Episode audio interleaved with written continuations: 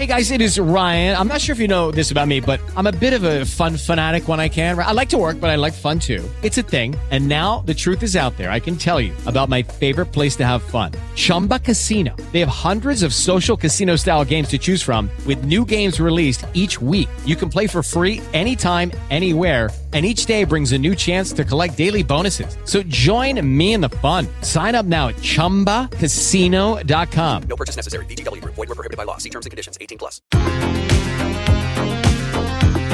Benvenuti a Consigli non richiesti, il podcast di Fract. La vostra miglior difesa dall'invasione di film, fumetti e serie tv. Brutte brutte.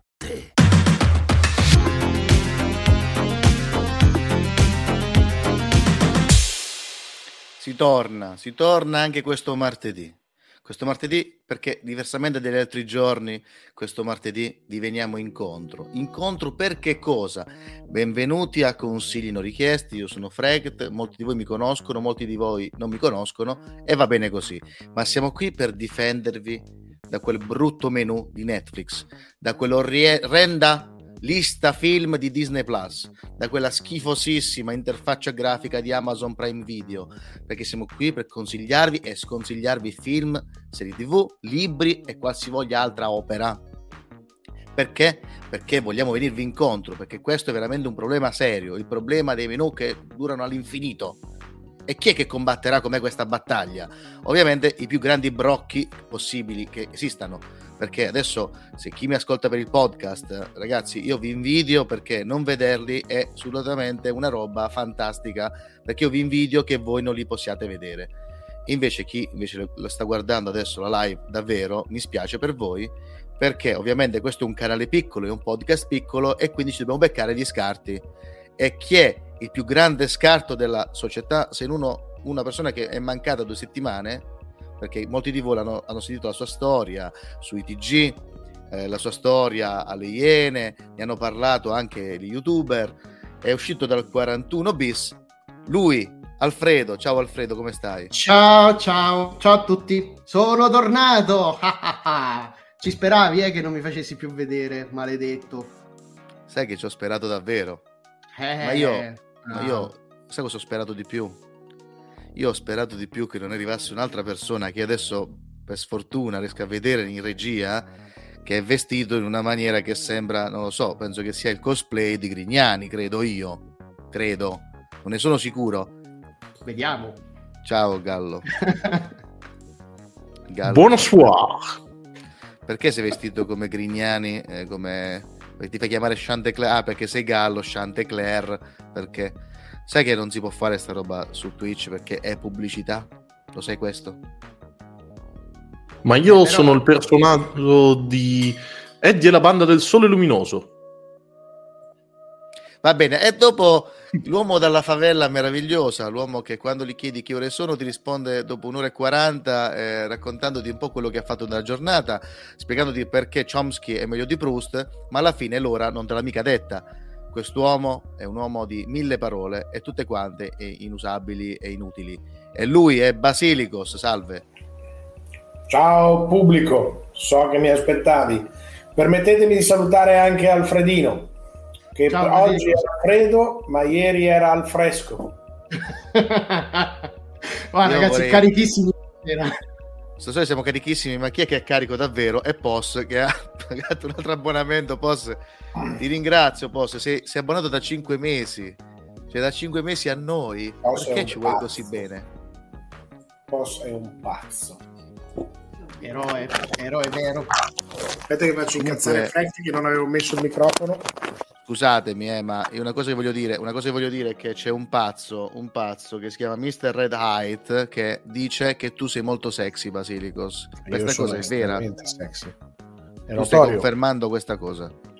Ma è notorio. Tra l'altro ho messo anche il cerchietto apposta per essere più sexy stasera. Guarda, non voglio fare commenti per- cioè, perché sennò uh, adesso con questa, con questa roba che sta viaggiando nell'aria, che vogliono censurare qualsiasi cosa, io ho paura che possa essere censurato perché banalmente tratto male Alfredino. Io penso che sia il diritto di ogni essere umano poter Trattare male trattare male. Alfredino? Sì, sì, questa è una cosa che Alfino, tu come la vedi Tanto- questa cosa qui? Allora, tanto questa live verrà già censurata visto che eh, Gallo ha fatto pubblicità occulta. Posso Quindi- offrirti una patatina? Quindi possiamo... A me, a Frank, a Gallo, a chi? A te, a te. Eh, volentieri, grazie. Tieni. Vabbè, ma parliamo di cose serie. Parliamo di cose serie. Mentre voi, tipo, vi fate, vi passate le patatine, e vorrei dire a quelle persone che ci stanno ascoltando dal podcast, è l'oggetto, no, l'oggetto, è l'alimento che si mangia. Non, non pensiate male, perché so che molti di voi mi scrivono che siamo volgari. Non è vero, non è vero. Noi siamo del popolo. Noi siamo Io, socialdemocratici. Dici, dici, io, io ci terrei a ricordare al pubblico che assolutamente quello che dice Frecht è vero, le, le battute sulle patatine sono al momento fuori luogo, perché stiamo parlando delle patatine che si mangiano, proprio come nella pubblicità di Rocco Siffredi. Ecco, e Ecco. con questo facciamo i menù di stasera, perché oggi ci facciamo una bella scorpacciata di, di opere. Partiremo da Undone, serie tv su Amazon Prime Video, ve ne ho anche parlato in un podcast, ma oggi ce ne parla Basilicos, è un'opera che parla di possibilità, destino, salute mentale e dei molti percorsi che nella vita si possono imboccare per imparare ad accettare se stessi e la realtà. Sembra la trama di Ramiro, ma non lo è. Ne parleremo con Basilicos. Poi Gallo ci parlerà della banda dai guanti verdi, giusto? Sì, Perché tu hai scritto Veridi. Comunque, la banda, dei gua- de- la banda dei guanti verdi, serie tv su Netflix. Tre anziane signore sono delle rinomate ladre che per non farsi prendere decidono di nascondersi nell'unico posto in cui possono passare inosservate. Casa di Alfredo, no, uno spezio, scusatemi. C'è un refuso, c'è un refuso. E infatti Alfredo, che ovviamente non si vuole smentire, ci parlerà di Record of Ragnarok. Veramente Alfredi, serie tv, anime su Netflix, gli dei votano per l'estinzione del genere umano. Adesso in questo momento anch'io la vorrei. Brunilde, leader delle Valchirie, ricorda loro che, ne- che all'umanità è concessa un'unica possibilità, il torneo del Ragnarok. Poi la rubrica di cui nessuno sentiva il bisogno, che è Gallo che canta. Chissà quale pezzo oggi ci tirerà fuori lui con la sua verve. No, sto scherzando, sicuramente sarà una canzone che è brutta. Poi Basilicos ci parlerà, e questa non è una mia marchetta, ci tengo a dire che non è una mia marchetta, ci parlerà di Vegeta è morto, l'ho ucciso io, spettacolo teatrale in tour, uno spettacolo in tre atti e multimedia che ci porta nella mente di un doppiatore che si confronta con le sue molte voci ribelli. Eh, Basilicos, tu lo sai che io ho il potere, io posso modificare questo video come voglio grazie al potere del montaggio. Quindi se parli male, io piglio tutte le tue frasi fuori contesto e ti faccio dire che sei amico di Al-Qaeda, ok? E poi, poi vedi Giordano quante puntate ti fa. Ma non hai visto la mia faccia? È chiaro che io sono il leader di Al-Qaeda. Anche questo è vero, anche questo è vero. Effettivamente. Effettivamente. Poi Gallo ci parlerà di queste oscure materie, una serie di libri, un viaggio di una ragazzina alla scoperta della verità, scoperte di dimensioni parallele e battaglie con creature epiche. Tutto questo in una famosa trilogia di libri per ragazzi. Alfredo invece ci parlerà di Inside Man, serie TV Netflix, il prete Harry Watling, come si dice? Harry Watling o qualcosa del genere. quella roba lì si trova a dover imprigionare nel proprio seminterrato Janice, la tutor del figlio. Beth, giornalista di cronaca nera, insospettita dalla scomparsa dell'amica, si rivolgerà a Jeff Griel, ma c'è un nome normale qui, un condannato a morte che aiuta a risolvere casi irrisolti. Ma questo è il senso degli innocenti, scusami. Comunque, Eh, Basilicos ci parla di MGM, canale di, di Amazon Prime Video, un canale dedicato alle produzioni classiche e più recenti della mitica casa del leone ruggente. E a proposito di leoni, Gallo ci parla di Isolerand, film Netflix.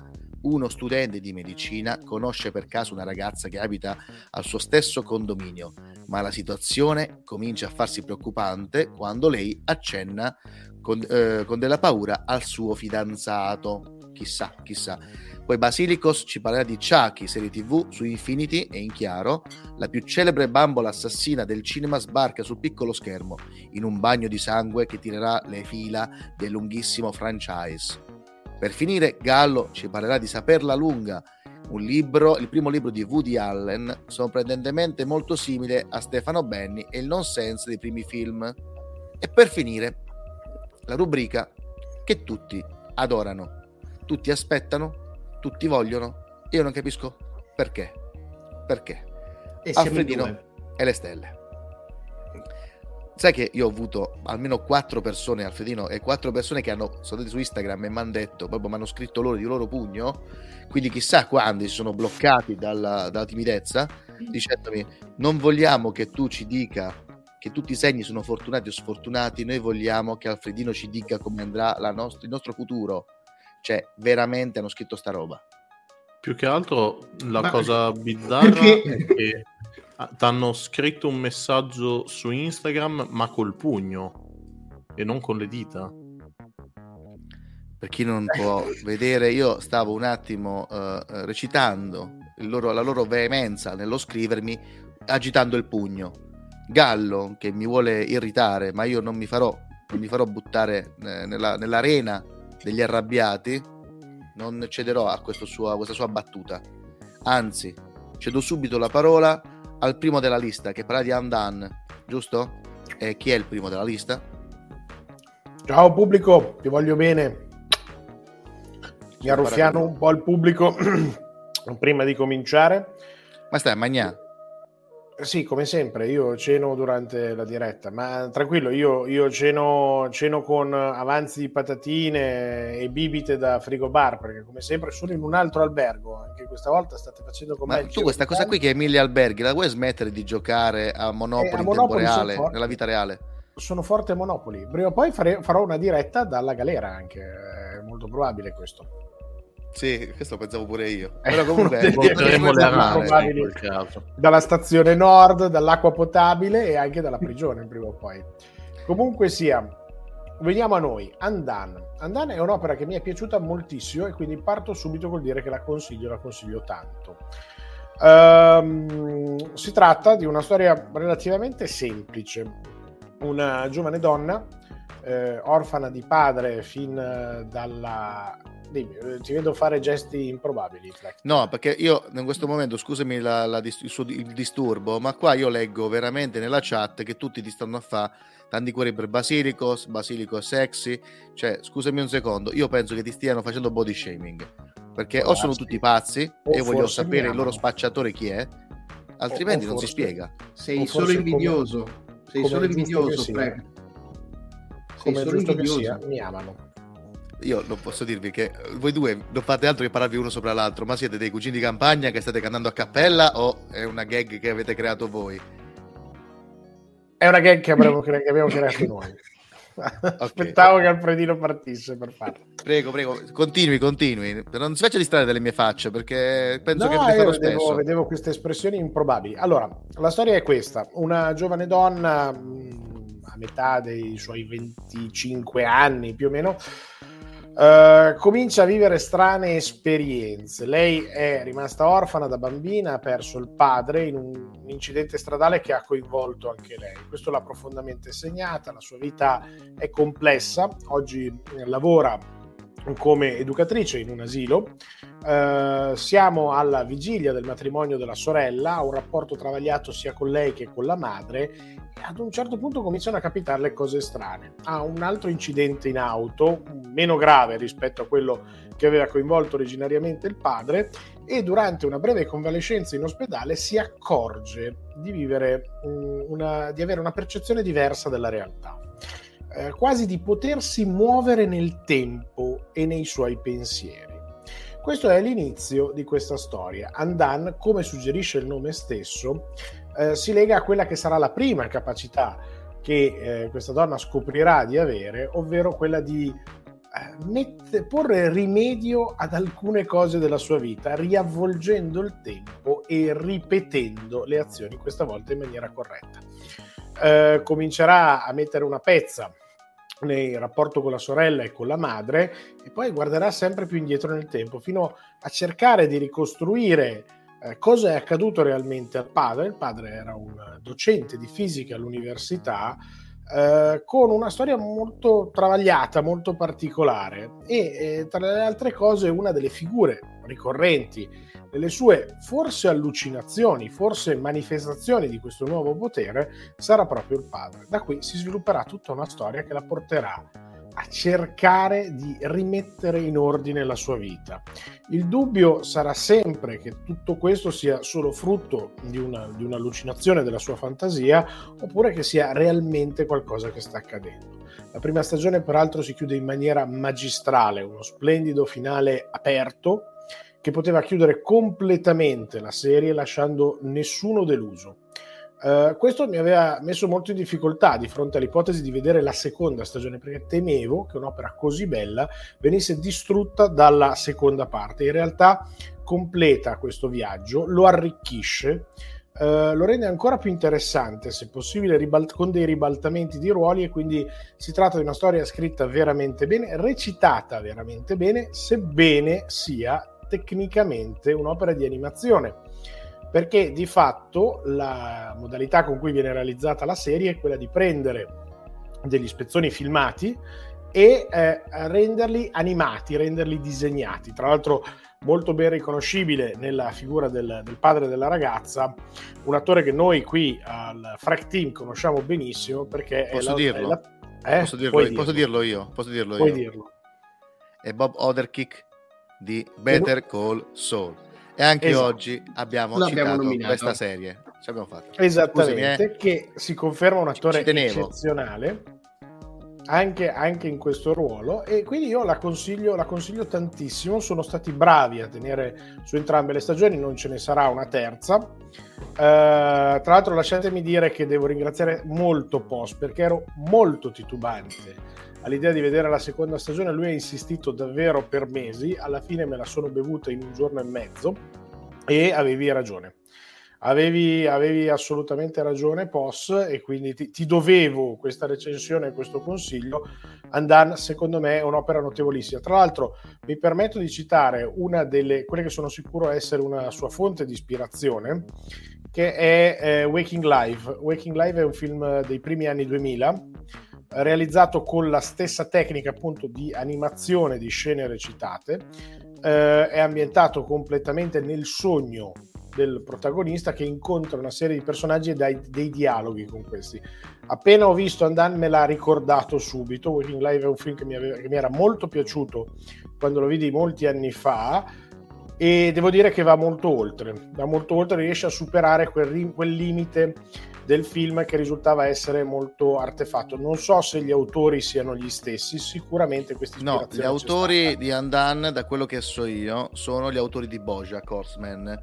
Chi di voi eh, ha visto la serie su Netflix magari può anche cogliere un loro, cioè diciamo che la loro visione del mondo non si discosta tantissimo da quella di Bojack. Sono due storie diverse, due messe in scene diverse, ma se posso dire io ci ho visto anche tantissimo di Land Empire di David Lynch.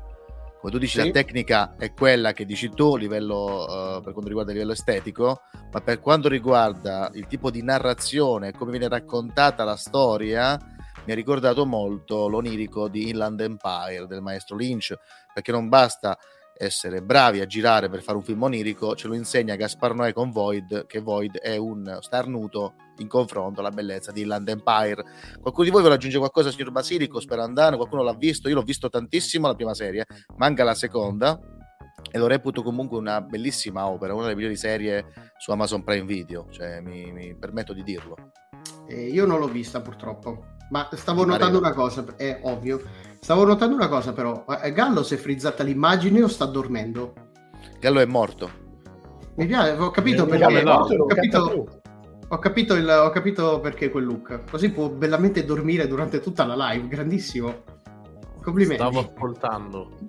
Chi ascolta è concentrato su quello che dice l'altro, non sull'ascoltare la propria voce. Quanta saggezza. A me questo gallo oscio proprio non mi... Cioè, preferivo quando faceva battute di merda, posso dire. A me questa, questa sua evoluzione in guru non la comprendo appieno. Non Cioè, sono guru, sono un leggero artista incompreso. Qua dicono che sei Gallo Zen, sembra il nome di un locale brutto di Porta Ticinese. Vabbè. Comunque, passiamo al prossimo consiglio, bellissimo, andando, vedetelo, guardatelo, eh, già che ci state, eh, mettete anche play, già che ci siete. La banda dei guanti verdi. A questo punto svegliamo il gal che dorme, il gallo che dorme, si dice, il- no, quello è il cane che dorme.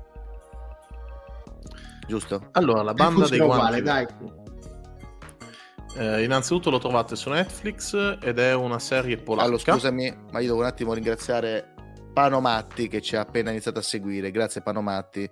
Scusami, ma io devo fare il eh, come si dice la reclamo ogni volta che qualcuno spunta per dire grazie per i vostri che ci seguite. Noi lo facciamo per voi, lo facciamo per voi. Scusami, Mica. Mi permette, maestro, di andare? Grazie mille. Allora, la banda dei guanti verdi è una serie su Netflix originaria polacca. Um, se non ricordo male, originariamente è del fine 2022. E la storia, appunto, come giustamente ha, ha detto Frank, Judy was boring. Hello. Then Judy discovered ChumbaCasino.com. It's my little escape. Now Judy's the life of the party. Oh, baby, Mama's bringing home the bacon. Whoa, take it easy, Judy. The Chumba life is for everybody. So go to ChumbaCasino.com and play over 100 casino style games. Join today and play for free for your chance to redeem some serious prizes. ChumbaCasino.com. No purchase necessary. Void where prohibited by law. 18 plus terms and conditions apply. See website for details. Lucky Land Casino asking people what's the weirdest place you've gotten lucky? Lucky? In line at the deli, I guess? Aha, in my dentist's office. More than once, actually. Do I have to say? Yes, you do. In the car before my kids' PTA meeting. Really? Yes. Excuse me, what's the weirdest place you've gotten lucky? I never win and tell. Well, there you have it. You can get lucky anywhere playing at LuckyLandSlots.com. Play for free right now. Are you feeling lucky? No purchase necessary. Void where prohibited by law. 18 plus. Terms and conditions apply. See website for details. all'inizio eh, riguarda questa banda di tre anziane e arzille vecchiette che vengono scoperte mh, da un tatuaggio, o meglio, il tatuaggio viene diffuso in televisione ed è l'unico indizio che la polizia ha per scoprire chi sono. Per evitare che mh, vengano appunto incastrate in qualche modo, decidono di rifugiarsi in questo ospizio chiamato Seconda Vita. La serie è abbastanza corta, sono otto puntate da circa 30 minuti, qualcuno un po' di più, qualcuno un po' di meno. E mh, ovviamente, eh, oltre allo stile comico della serie, l'incipit è abbastanza chiaro, si scopre comunque che anche all'interno di questo ospizio c'è qualcosa che non va e la banda, diciamo, diverrà da delle semplici ladre alla occhi di gatto anche a favore di- degli altri ospiti di questo ospizio per eh, scoprire alcuni misteri, mettiamola così. Niente di sovrannaturale, non, non temete. Posso dirti che da come me l'hai raccontata sembra una serie abbastanza brutta. Mm, sì e no, nel senso, ehm, è in realtà una serie molto carina, la durata è anche giusta, però stranamente diventa anche sbagliata.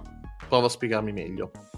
Vengono introdotti un po' di personaggi, a parte le tre protagoniste, nessuna viene effettivamente approfondito, quindi fai anche fatica a entrare in... ehm, eh, come si dice, in sintonia con anche tutti gli altri attori.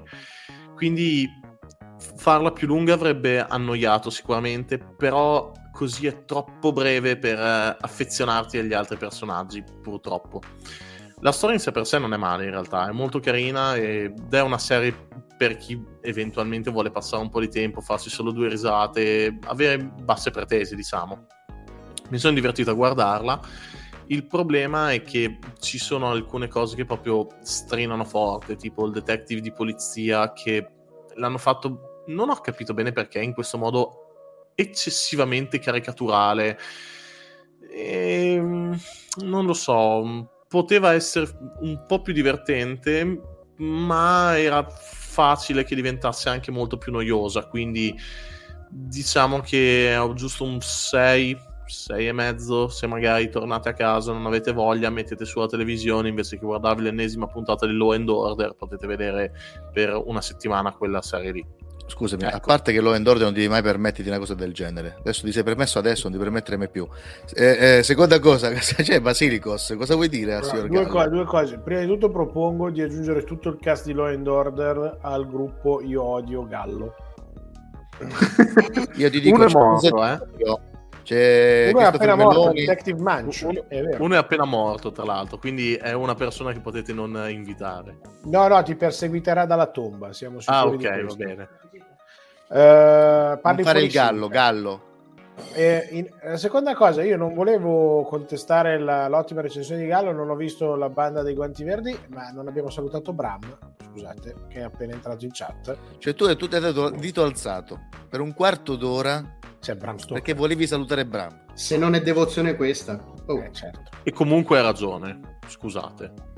Trovate una stanza, trovati. Anzi, la stanza l'hai già trovata, sì, in un albergo. Scusami, Comunque sono numeri. perplesso, non, non so se vedrò questa banda dei Guanti Verdi perché non mi hai convinto fino in fondo. Te la consiglio o non la consigli? Ripeto, la consiglio se qualcuno effettivamente ha voglia di perdere un po' di tempo, nel senso se ha voglia semplicemente di tenerla anche magari come un po' di sottofondo. Ma stare lì e concentrarsi, cioè io per esempio oggi l'ho vista in pausa pranzo al lavoro, abbiamo circa una mezz'oretta, l'ho messa su, sì va bene, funziona. Se tu mi dovessi dire facciamo binge watching, eh, sinceramente già la seconda puntata mi annoio. Quindi guardatela se effettivamente non avete niente di meglio da fare o se siete in una serata in cui avete veramente voglia di rilassarvi sul divano, magari ogni tanto guardare qualcosa al cellulare. Ah, Diciamo che, una diciamo che una serie importante. cuscinetto, una serie da sottofondo, una serie jazz, una serie Sì. tipo... Da, sì, da- esatto. Mi sono però reso conto di non aver spiegato perché la, gua- la banda dei guanti verdi. Avrai i guanti Ehm, verdi forse, che dici? Ah, allora l'hai vista anche tu.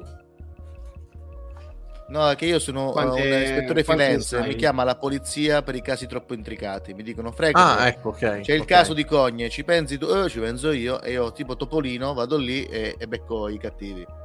Quindi Frect amico delle guardie sempre di più. È per questo che sono amico di Alfredino, perché io sono il suo... Perché volano Carceriere. oggetti? Carceriere. N- non lo so, è volato qualcosa dietro, non ho capito cos'era. Eh, ragazzi, io veramente invidio quelli che ascoltano il podcast perché vi perdete delle scene molto belle, eh, ma belle nel modo sbagliato. Comunque, insomma, è una serie del cacchio, possiamo dirlo, ma io penso che secondo me, sai, ti posso dire una roba, secondo me la vera serie di merda non è la tua, come quella di cui ci parlerà Alfredino. Alfredino, di cosa ci devi parlare? oggi? io. L'ho beccata io. Posso dirti che è una serie che io conosco non perché l'ho vista, ma perché è tipo figlia di meme da, da una vita ed è forse gli- il cosplay più sexy che solo su OnlyFans possiamo vedere, giusto? Immagino. Allora, Record of Ragnarok, una serie anime su Netflix che ehm, racconta del, il concilio del, del Valhalla dove si trovano sostanzialmente tutti gli dei di varie religioni, da quelli greci, indù, norreni e quant'altro, e eh, stabiliscono eh, la- l'estinzione della, della razza umana. Soltanto le, le Valchirie però si, si oppongono a questa, a questa decisione eh, ricordando a tutti gli dei che devono dare una possibilità ai- agli esseri umani eh, di sopravvivere tramite il torneo del Ragnarok. Quindi sostanzialmente ci saranno 13 incontri. eh, da un lato gli esseri umani, dall'al- Scusami, dall'altro come fanno a essere dei. 13 incontri? Sono dispari. Eh, sono 13 incontri. Il primo che ne vince 7 è... Ah, 26 così non è tipo torneo piramidale. No, no, no. 26 partecipanti, 13 incontri a eliminazione diretta. Esatto. Essendo dispari, alla fine una delle due squadre prevale. Scusami, scusami, tu l'hai visto anche te? Certo. Io sono un estimatore di Record of Ragnarok. Gallo, ti prego, dimmi di no. Vai. Gallo, dammi Io non l'ho visto. Volevo però chiedere ad Alfredino, ma Brunilde è effettivamente bruna? Sì. Ok. E quindi dicevamo della trama. Eh, quindi dal- i- dalla parte degli umani combatteranno eh, vari personaggi presi da epoche storiche diverse, eh, Tipo? aiutati beh, dal, dal Giappone feudale, dal... Non da dove, chi? No, da dove? Cioè, Eh, non lo posso dire, se no so- sono presi Spoiler. completamente a caso. No, È viene dichiarato subito. Scusa, fanno le squadre. Alfredino, eh, la prima puntata Sì. dicono. Eh, ho capito, ma la devi guardare la prima puntata. Cioè, adesso siamo arrivati al punto che non puoi fare neanche spoiler sui primi dieci minuti di, Spoiler di sulla serie. prima puntata mi sembra eccessivo. Eh, Dai, eh, lo sapete che... Beh, per esempio ci sono quello con dalla i parte... tirapugni e quello con i guanti, di quei due lì. Eh, c'è per esempio Adamo e Jack lo squartatore come personaggi. Quindi, Ah, immaginati, quindi immaginati che, eh, che verranno aiutati dalle, dalle Valchirie eh, che forniranno loro dei, dei poteri per poter effettivamente scontrarsi con gli dei, altrimenti non c'è, non c'è scontro. Eh, non è che mi abbia fatto impazzire particolarmente come, come serie perché secondo me hanno allungato un pochino troppo il, il brodo. Si perde diciamo quel ehm, le puntate sono organizzate in tipo 5 minuti neanche dove si menano. E poi il resto della puntata sono tutte digressioni temporali che raccontano un po' la storia dei, dei vari personaggi. Mi ha appena Che- raccontato Dragon Ball, ti posso dire?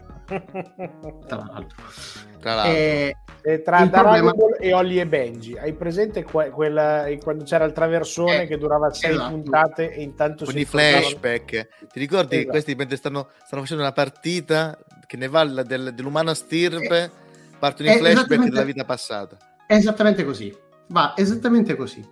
E il problema è che secondo me i, i tempi non è che siano stati gestiti proprio alla grande perché perdi un po' quel senso di, di- di frenesia del- dello scontro. E tra l'altro poi ciliegina sulla torta, dopo che tu hai visto quattro puntate per vedere la fine di uno scontro, alla fine ti dà anche il- quanto è durato effettivamente lo scontro. E roba tipo 3 minuti, 5 minuti.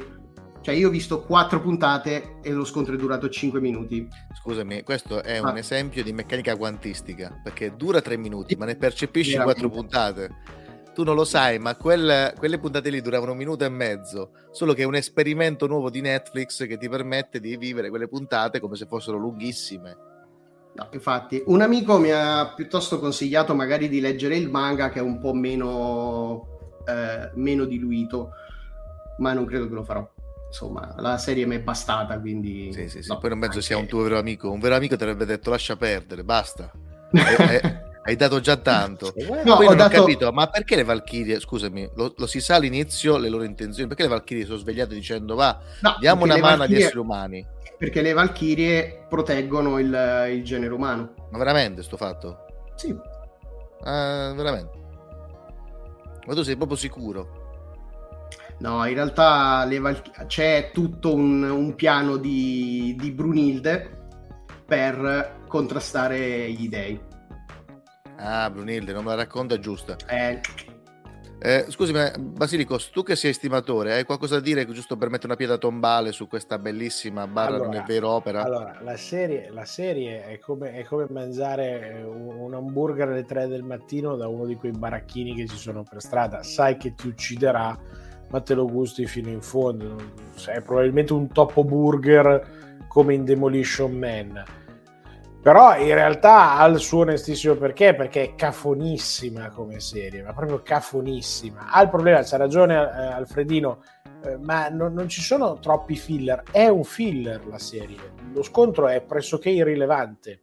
Sono 13 scontri che, e ogni stagione riesce a vederne a fatica due da- per tutto il tempo che perdono. Però hai queste caratterizzazioni ridicole degli dei che sembrano quelli di Pollon. eh, e non solo, io non so per chi tifi Alfredino, ma io tifo decisamente per le divinità e per lo sterminio dell'umanità. Posso dire, posso dire che non so, ma io tifo anch'io per lo sterminio dell'umanità, ma giusto perché ha creato questa serie. Perché se volete cagare fuori dal vaso, ve la consiglio io una serie, una serie che caga fuori dal vaso. E le prime due stagioni le trovate sottotitolate su YouTube e dalla terza è su Netflix. eh, E Baki. Baki è davvero l'opera più folle che cerca di dare una spiegazione a delle robe assurde e quindi se volete una roba che faccia il giro e diventa avanguardia, allora è Baki. Però ricordo Ragnarok, secondo me è fuori tempo massimo ormai, anche per la questione degli incontri che durano quattro puntate. In Baki in una puntata ci sono tre incontri, non ho ancora capito chi cazzo ha vinto. Quello è il bello, perché a un certo punto arriva uno e fa sono io il tuo sfidante, arriva un altro no sono io, no, no, no, sono io. E poi alla fine si menano tutti e non hai capito chi mena chi. Questo almeno No. è un'idea nuova. no, dico, No, l'unico... signor no, no, no. Mi dica, mi Kengan Ashura. Kengan Ashura, per esempio, è una serie che io no- a me non piace come eh, messa in animazione. Il fumetto è davvero ben disegnato, tant'è che eh, registicamente parlando, il fumetto di Kengan Ashura mi ha davvero divertito a livello grafico. Eh, non, non- non- non nego che eh, molto del dinamismo è stato di ispirazione per Underdogs, però è una serie senza trama ed è una serie di combattimenti e basta, e quindi molto classica. Se volete il classico andate lì, se volete lo stravagante andate da, da Baki. Comunque qua c'è Zefobia che fa una domanda ad Alfredino. Alfredino risponda a questa domanda. Eh, Per lei, ma di, di- tanto su in tanto, podcast. di tanto in tanto sconsiglio anch'io, capita molto Non hai raramente. capito un cacchio, però- Alfredino. Devi leggere la domanda perché la gente lo ascolta il podcast, non può Ah, leggere. c'hai ragione, c'hai ragione. Ecco.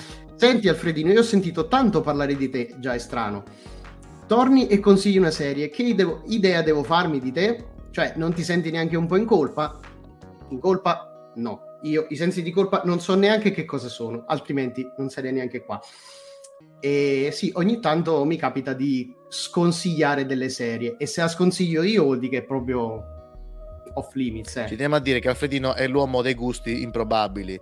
Ma cos'è che c'è di più, di più brutto gusto? Ecco, non mi viene il termine. Scusa, brutto gusto scusa, va bene? Mi dica. Scusa, no, no, perché non hai ricordato una cosa molto importante di Alfredino che chiarisce i suoi gusti. Vada, vada. Qua- quante stagioni hai visto? Si di è Arrow? visto nove stagioni di Ar. No, Le ho otto, viste tutte, tutte. le, No, erano tutte le stagioni Oh, di no, Arrow. vabbè, tutte. Ci terrei anche a ricordare che Alfredino ha detto che The Strain non è male. Mica, no, non me la lascerete mai passare questa. No, non No, te la lasceremo mai passare. Comunque, comunque questo diciamo che Alfredino è, eh, la, la- dice, la minoranza silenziosa. No, in realtà no, in realtà tu sei la maggioranza. Tu sei la maggioranza degli italiani. Se fossimo in un, eh, nel governo, tu avresti eh, la maggioranza assoluta. Però, per sfortuna tua, sei sul mio canale. E quindi, come dico sempre io, comanda Basilicos. E io lo manovro da dietro come da lema. Quindi, Gallo che canta, adesso siamo. Eh, siamo nella tieni a posto le mani. Cosa? Mi diceva, scu- mi- cosa ha detto? Tieni a posto le mani, non mi manovrare da dietro. io ti manovro da dietro perché è una roba che io trovo molto sexy. Eh, e visto che qua la chat eh, ha iniziato a parlare sexamente di te, io, oh, come ti posso dire, prendo la palla al balzo, come prendo la palla in faccia quando arriva questa rubrica, che è il gallo che canta, cioè Gallo che ci consiglia un brano da ascoltare su Spotify. Ascoltatelo dopo il podcast, ovviamente. Comunque, dimmi, Gallo, di quale canzone ci vuoi fare la disamina oggi? Allora, la canzone mh, di cui vi volevo parlare è una cosa che io non volevo fare. Ma la volta scorsa Fract cosa mi ha detto? Voglio che tu scegli un gruppo che faccia schifo. E non sapendo bene, perché ovviamente i miei gusti sono al limite dell'inumano, eh, dal tanto che sono belli e puri, mi sono avuto molto, molto addentrare nella mediocrità e nello schifo. In questo sono riuscito addirittura ad ascoltare 4-5 album di questa band. Chiamarla band è un po' molto... eh, mm, un complimento che gli si può fare. E sono appunto i cugini di campagna.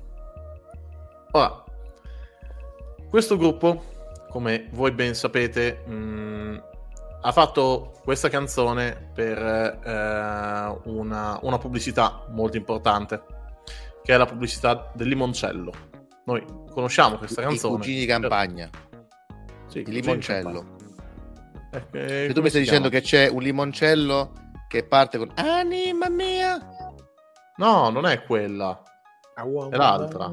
L'altra canzone, quella del limoncello. Blue Blue Sky. Cioè, i cugini di campagna. Aspetta. I cugini di campagna cantano in inglese. Mi stai dicendo questo? Non credo. Avevano i capelli alla Bee Gees, ma non credo cantassero in inglese.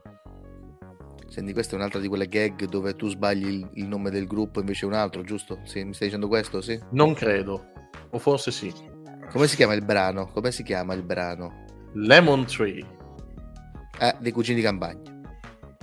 Vabbè, eh, sì. I cugini di campagna avranno fatto i primi due e questo gruppo avrà fatto il terzo, quindi Lemon 3. Basilicos, eh, dica lei il gru- nome del gruppo perché io sto per scoppiare, dica.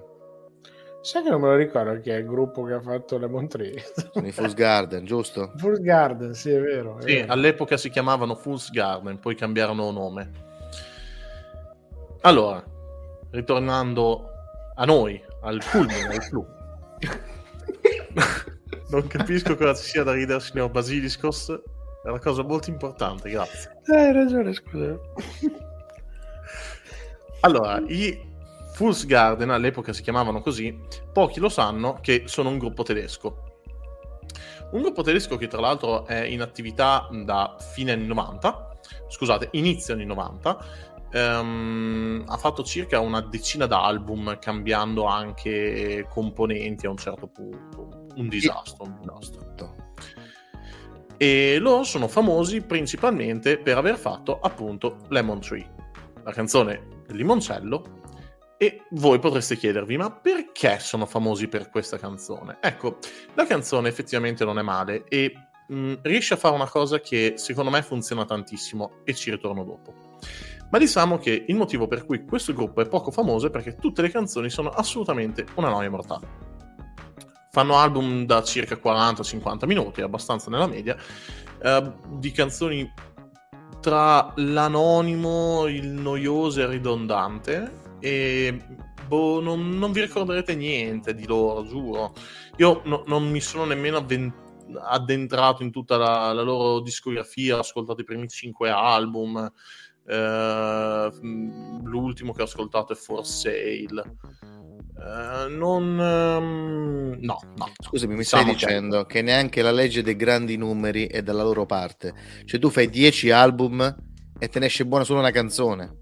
Allora, io ho ascoltato i primi 5, magari tutte le altre buone sono negli altri 5, però Non so. insomma, Non so, se dovessi scommettermi 5 euro la SNAI, penso che perderei. Se scommettessi che Boh. nelle successive 5 c'è un buon brano. Però questo brano qui invece è carino, no? Il classico Sì, brano no, allora, questo brano qua testa. è molto bello. Eh, è molto bello perché eh, riesce a fare una cosa che secondo me ha sempre il suo fascino ed è una cosa che per esempio a Sanremo hanno fatto con la pesce di Martino. Ovvero eh, la canzone voi ve la ricordate molto allegra, molto ritmata, eccetera. Chi di voi ha mai letto effettivamente il suo testo? Eh, io. Eh, il testo È parla una di... domanda retorica, non devi darti una risposta. Mi scusi, chi è l'artista qua? Fra me e lei. Vabbè, vabbè. Vadi, vadi, scusi, mi scusi. Hey guys, it is Ryan. I'm not sure if you know this about me, but I'm a bit of a fun fanatic when I can. I like to work, but I like fun too. It's a thing. And now the truth is out there. I can tell you about my favorite place to have fun Chumba Casino. They have hundreds of social casino style games to choose from, with new games released each week. You can play for free anytime, anywhere. And each day brings a new chance to collect daily bonuses. So join me in the fun. Sign up now at chumbacasino.com. No purchase necessary. VGW Group. Void were prohibited by law. See terms and conditions. 18 plus. With Lucky Land slots, you can get lucky just about anywhere. Dearly beloved, we are gathered here today to. Has anyone seen the bride and groom? Sorry, sorry, we're here. We were getting lucky in the limo and we lost track of time. No, Lucky Land Casino, with cash prizes that add up quicker than a guest registry. In that case, I pronounce you lucky. Play for free at LuckyLandSlots.com. Daily bonuses are waiting. No purchase necessary. Void were prohibited by law. 18 plus. Terms and conditions apply. See website for details. Maestro. E il testo parla di questa persona che è molto triste perché mh, ogni cosa ri- mh, gli ricorda questo incontro con questa ragazza. Eh, che non è che l'ha lasciato, semplicemente non sa che cos'è. Quindi eh, quando dice about the blue blue sky along the rocking sea, no, quello lì, che è proprio il ritornello, la parte in cui finisce la pubblicità, sostanzialmente eh, lui dice non so nemmeno eh, che cosa volesse dire quando abbiamo parlato del cielo mh, insieme.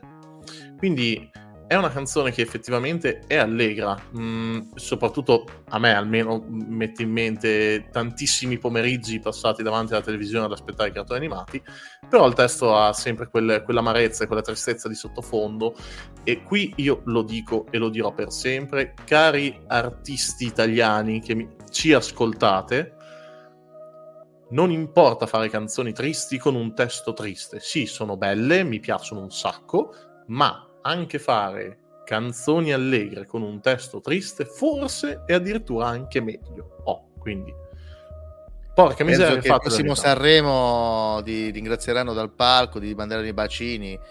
Eh, io adesso vorrei un attimo. co- Cosa, cosa vuole dire? Mi scusi, Gallo, No, eh, Gallo, scusi, volevo- Basilicos. Volevo solo dire, intanto ringrazio il pubblico che mi eh, augura buon appetito, ma volevo solo ricordare a Gallo che di gruppi o anche cantanti da una sola canzone è piena la storia della musica, cioè vogliamo parlare di Valeria Rossi con Sole, Cuore e Amore o di...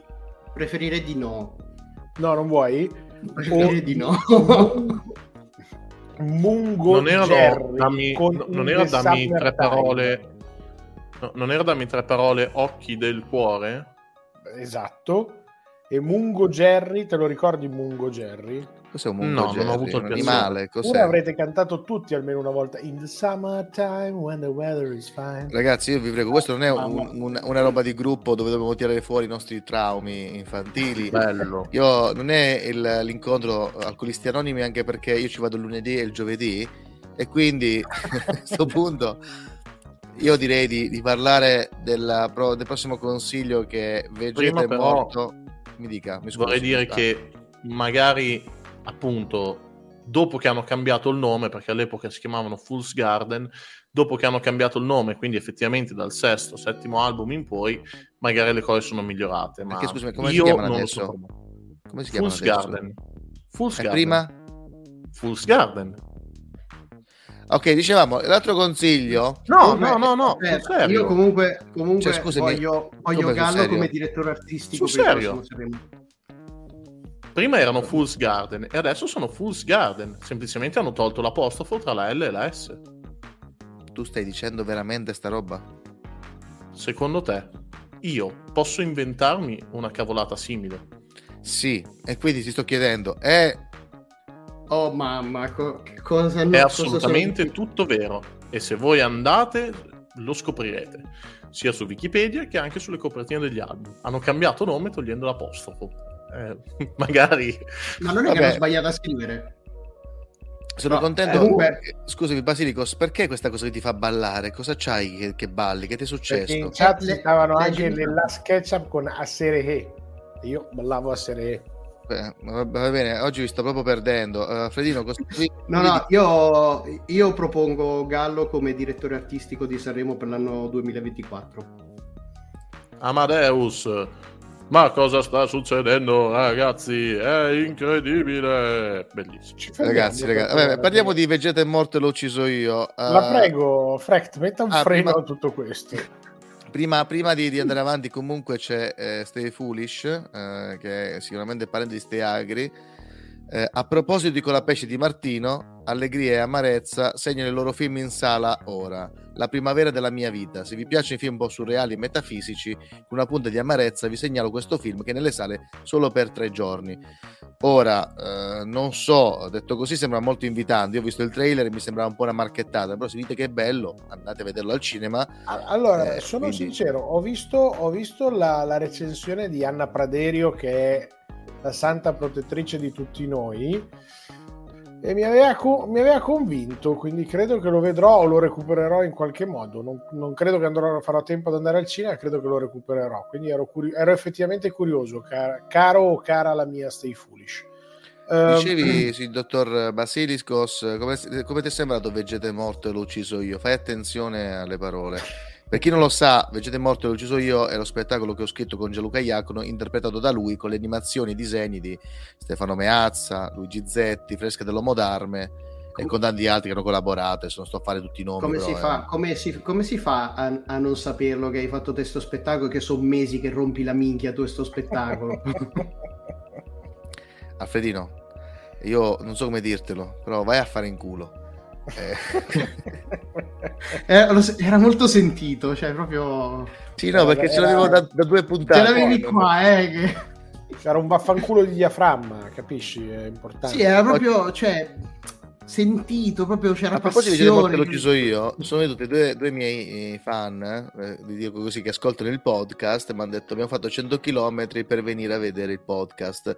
Era una coppia eh, sposata e, la- e lui ha detto mia moglie, il suo è l'unico podcast che ascolta che dice le parolacce. Quindi a questo, questo, questo vaffanculo non, non lo dedico a voi, però lo dico per voi, perché è una cosa... Dicevi, Va bene, scusi. siccome siamo sboccacciati ed è sboccacciato anche lo spettacolo Vegeta è morto e l'ho ucciso io, cosa che eh, ha tenuto, io vi suggerisco vivamente di andarlo a vedere e di posizionarvi quanto più vicini possibili a Frecht mentre lo vedete perché è uno spettacolo nello spettacolo perché è agitatissimo prima, eh, av- avrà fatto qualcosa come 300 giri di campo per controllare che tutto andasse bene e peraltro ho avuto il grande privilegio di vederlo con in mano il telecomando del proiettore e questo lo, lo- lo metteva in una difficoltà incredibile. Allora, Vegeta è morto e l'ho ucciso io. Finalmente, finalmente Gianluca Iacono riesce a portare a teatro un'opera sulla quale sta lavorando da una decina d'anni. Io su YouTube avevo 12, 12. 12. Avevo seguito le sperimentazioni precedenti, ho avuto la fortuna di conoscerlo e di poterglielo anche dire e finalmente lo porta a teatro grazie al, al- al talento eh, come scrittore del nostro amico e compagno d'avventura Fact. L'opera è interessante, l'opera è un'opera prima, quindi come tutte le opere prime ovviamente ha dei difetti. Questo lo dico prima perché tanto siamo a casa di Frecht così non sembra che gli faccia una marchettata, però in realtà le battute fanno ridere e questa è la cosa più importante di uno spettacolo di questo tipo. Che le battute arrivino e che arrivino al pubblico. Sono arrivate ad un pubblico abbastanza eterogeneo. Eh, il timore di chiunque si approcci a un'opera così chiaramente ispirata a un personaggio, a un pezzo della carriera di Gianluca Iacono è che ci sia tanto fanservice, ma in realtà riesce ad andare oltre. Procediamo con ordine, però, come sempre, prima di tutto un'indicazione di trama. La storia è molto semplice, è una storia quasi alla Woody Allen per certi aspetti. È un accesso alla mente di un doppiatore che, eh, stressato anche da la sua carriera e dall'essersi confrontato con tante voci diverse e avendone una particolarmente ingombrante che gli viene ricordata in continuazione come la voce dell'infanzia di molti e che lo porta ad urlare Big Bang Attack come un pazzo in quasi tutti i telefoni di quelli che lo incontrano, mh, vive questo piccolo screzio mentale in cui comincia a confrontarsi con le voci della sua carriera, su tutte il nano principe dei Saiyan, che è particolarmente indisponente, esattamente come il suo carattere, prepotente, fastidioso, intrusivo. Per tanti aspetti mi ha ricordato quella splendida opera, adesso non mi ricordo come diavolo si chiami, quella del poliziotto che comincia ad avere l'allucinazione del, del, del pupazzo che gli parla Happy? del coniglietto. Eh? Happy? Quello Happy. con l'unicorno. Happy, sì, sì, anche, c'è- ci sono degli elementi in cui mi ha ricordato quello, anche se siamo lontani. E ehm, attraverso questo si rivive la sua carriera. La, la storia è sviluppata in tre atti, con eh, adesso sono tecnico, almeno due cadenze ad inganno. Ci sono almeno due momenti in cui sembra che finisca e invece non finisce. E che sono strutturate molto bene. La, la scrittura è buona, è molto pulita, ripeto, le battute arrivano, che è la cosa più importante in un'opera di questo tipo. Si deve ridere, deve essere leggera. Ehm, la cosa che non ho apprezzato tantissimo in realtà è lo stacco centrale. Secondo me è molto netto. Però ci sta, cioè, c'è proprio un cambio completo, eh, che però viene ripreso molto bene sul finale e accompagna bene il, il racconto conclusivo con alcune citazioni anche di un, di un certo peso. I personaggi sono ben tratteggiati, grandi complimenti a Gianluca Iacono che tiene perfettamente il palco da solo, dialogando con se stesso peraltro, c'è molta multimedialità, di fatto le, le voci degli altri personaggi sono delle registrazioni con cui deve interagire. Mi è stato spiegato che le interazioni sono semi improvvisate, cioè ogni sera deve inserirsi nelle, nelle registrazioni, quindi ottimo, ottimo. No, eh, eh, non è che è improvvisato, cioè lui ha una traccia che dura 10 minuti con delle pause in mezzo. Quindi anche se lui si dimentica la battuta, deve restare in quella pausa lì. La, la- Esatto. la cosa di Gianluca, che anche quando si dimentica una battuta, per esempio, sa che deve stare in quel tempo e non sgarra mai, non sembra mai che vada sopra il personaggio, parli sopra il personaggio e non sembra neanche che arrivi troppo presto in modo che ci sia quel- quella pausa. in Ma infatti è una, è una dinamica, è una dinamica dei dialoghi che secondo me, essendo un monologo, la dinamica dei dialoghi è molto interessante. L'altro elemento che ho trovato leggermente critico, ma mh, in realtà è anche stimolante, eh, sono un po' le animazioni. Devo essere sincero anche su questo. Ehm, un, eh, ci sono dei limiti, ovviamente. Si tratta di personaggi reali o di personaggi prodotti eh, anche da colossi dell'animazione, quindi è chiaro che bisogna muoversi entro certi limiti. In alcuni casi sono risultate un, un po' rigide le animazioni dal mio punto di vista, eh, al punto che avrei quasi preferito fossero completamente statiche, perché in realtà la voce la fa molto da padrona in questo, in questo caso, però è gusto mio, puramente gusto mio. Eh, tolte questi, que- tolti questi due aspetti, secondo me lo spettacolo si gode tantissimo. Eh, è un'ora e mezza, un'ora e quaranta, quasi due ore. No, no, un'ora e Eh, mezza, un'ora e mezza, no, eh? due ore, no, un'ora e mezza. No, secondo me era un po' di più, eh. guarda che... Dici? No, secondo me un'oretta e mezzo, un'ora e venti, un'ora e No, mezza. lo so perché più. ho le registrazioni quando devo prendermi gli appunti. Ho le registrazioni e so esattamente quanto dura. Ok, for- no, forse siamo partiti un po' più tardi perché c'era il discorso del sindaco. Cioè, io avevo Ah, calcolato che siamo usciti alle siamo entrati alle 9, siamo usciti Tu hai alle visto 11. la, la serata a Bareggio, quindi hai visto Esatto, un la serata a ok. Bareggio che io peraltro vi consiglio l'auditorium di Bareggio, lui fa lo snob, a me è piaciuto tantissimo perché adoro eh, queste, queste location un po' più di provincia, sono più ruspanti e secondo me si stava bene.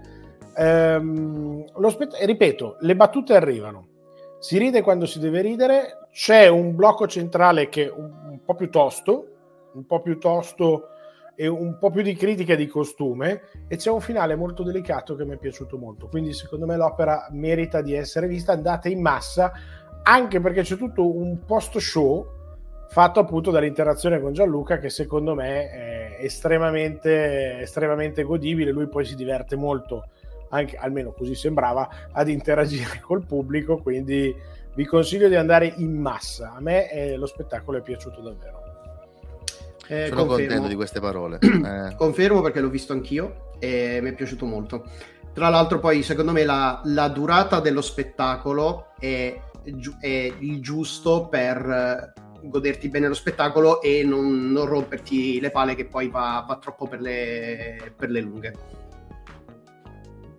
Ha messo sì, sempre commenti non ho mai molto. Eh?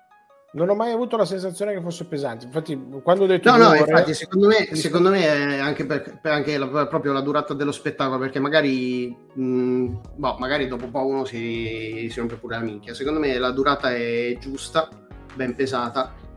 Più che la durata, Eh. diciamo che ci sono diversi cambi di scena e cambi di registro che tengono sempre viva l'attenzione. Cioè, l'idea che secondo me e spero sia arrivata è che sia uno spettacolo mutevole, che non sai mai cosa potrebbe capitare dopo. Cioè, all'inizio pensi di aver capito qual è la quadra, cosa succederà, e poi ci sono sempre dei continui cambi. Una, eh, come opera prima ho cercato di sperimentare perché banalmente io vengo dal mondo del fumetto, quindi ho cercato di contaminare anche il mondo eh, teatrale in questa maniera. È, una- è stata un'ottima palestra, ho visto cosa funziona e cosa meno, però diciamo che mi sono divertito e sono sicuro che a teatro una roba così, o almeno spero, eh, non l'abbiamo ancora fatta. Cioè, credo di, di- di aver sperimentato bene, ecco. aggiungo scusate un'ultima cosa una chicca bellissima per chiunque lo vada a vedere Frecht è straordinario nel fingere di bere il caffè Lì, all'inizio quando compari la prima volta ti si vede il modo in cui fingi di bere il caffè mi ha quasi commosso Sai, Che, che ne sai eh, che non l'ho bevuto davvero il caffè? Che ne sai che non l'ho bevuto davvero? perché era Actor Studio si vedeva Sai che eh, ho visto il dietro le quinte di, proprio di tutta quella scena registica e avevano detto che per rendere più convincente Frecht che beve il caffè avevano riempito la tazza di birra. È proprio Questo una... una cosa- se ne persona malvagia, possiamo dire. Però è un segreto che funziona. Cioè, in una mamma per amica, molte scene non c'era del caffè, ma c'era della Coca-Cola. E... Vabbè, vabbè. Comunque andiamo con l'opera che più di tutte ci ha eh, narrato. Cioè, io le sento tanto parlare. Queste oscure materie. Ci dica, signor Gallo. Queste oscure materie. Di, co- di cosa parliamo? A, pa- a parte che grazie a tutti quanti, voi vi do i 5 euro per questa recensione che mi avete fatto. E quindi passiamo all'altra cosa. Ah, eh, cercate il link eh, sui miei profili, cioè lo trovate ovunque, è il link eh, per i biglietti. Adesso non ci sono ancora nuove date, ma arriveranno entro settimana nuove date, quindi tranquilli che arriviamo in tutte le città. Con Vegeta è morto l'ho ucciso io. Prego, eh, Allora, Gallo. Queste oscure materie Ehm, è una trilogia di libri di uno scrittore inglese chiamato Philip Pullman, eh, che al contrario di quello che può sembrare non è l'omonimo inventore del mezzo di locomozione. Ehm, ha avuto una, una visitazione sul, sul grande schermo con il primo film, cioè il primo, libro tra- il primo film tratto dal libro, ovvero La bussola d'oro, e è uscita una serie tv della BBC, se non ricordo male. Ehm, per ogni libro hanno fatto una stagione, quindi sono tre stagioni che coprono tutti e tre questi libri. Di che cosa parla? Piccola premessa, parlerò abbastanza tanto del primo libro, un po' poco del secondo e quasi nulla del terzo, per il semplice fatto che, come potete tranquillamente immaginare, il terzo si svolge su delle cose che all'inizio voi non potete sapere. Quindi, questa storia come inizia? Inizia con ehm, questa, questa ragazzina in un mondo parallelo al nostro, simile ma enormemente diverso. Mm, La differenza più grande, per esempio, è che esistono eh, questi animali chiamati daimon, che sono la rappresentazione dell'anima di ogni persona, che quando sono che quando le persone devono ancora arrivare all'adolescenza, questi daimon possono modificarsi, cambiare forma. Una volta che arrivano appunto all'adolescenza, diventano statici e diventano un animale fisso, che possono essere eh, anche solo semplicemente uno scarabeo, oppure un gufo, un serpente, e questo rappresenta l'essenza stessa della persona, la sua anima, diciamo. Ora, in questo mondo ci sono ancora i, i college che sono molto simili agli orfanotrofi, quindi diciamo che è una sorta di anni 50-60, con anche però in sé un po' il concetto di magia. È un mondo effettivamente strano da descrivere, quindi non credo di riuscire a renderlo per bene. Però la storia inizia quando vengono all'improvviso eh, rapiti dei bambini in varie città. Solo non di sesso bambino maschio, intendo. Eh, semplicemente bambino, bambino. Nel senso, quando dico bambino, non intendo bambino solo maschio, ma persone bambine, cioè che non sono ancora adolescenti. Persone bambine, eh, cuccioli di uomo potevi dire. Tipo. Eh.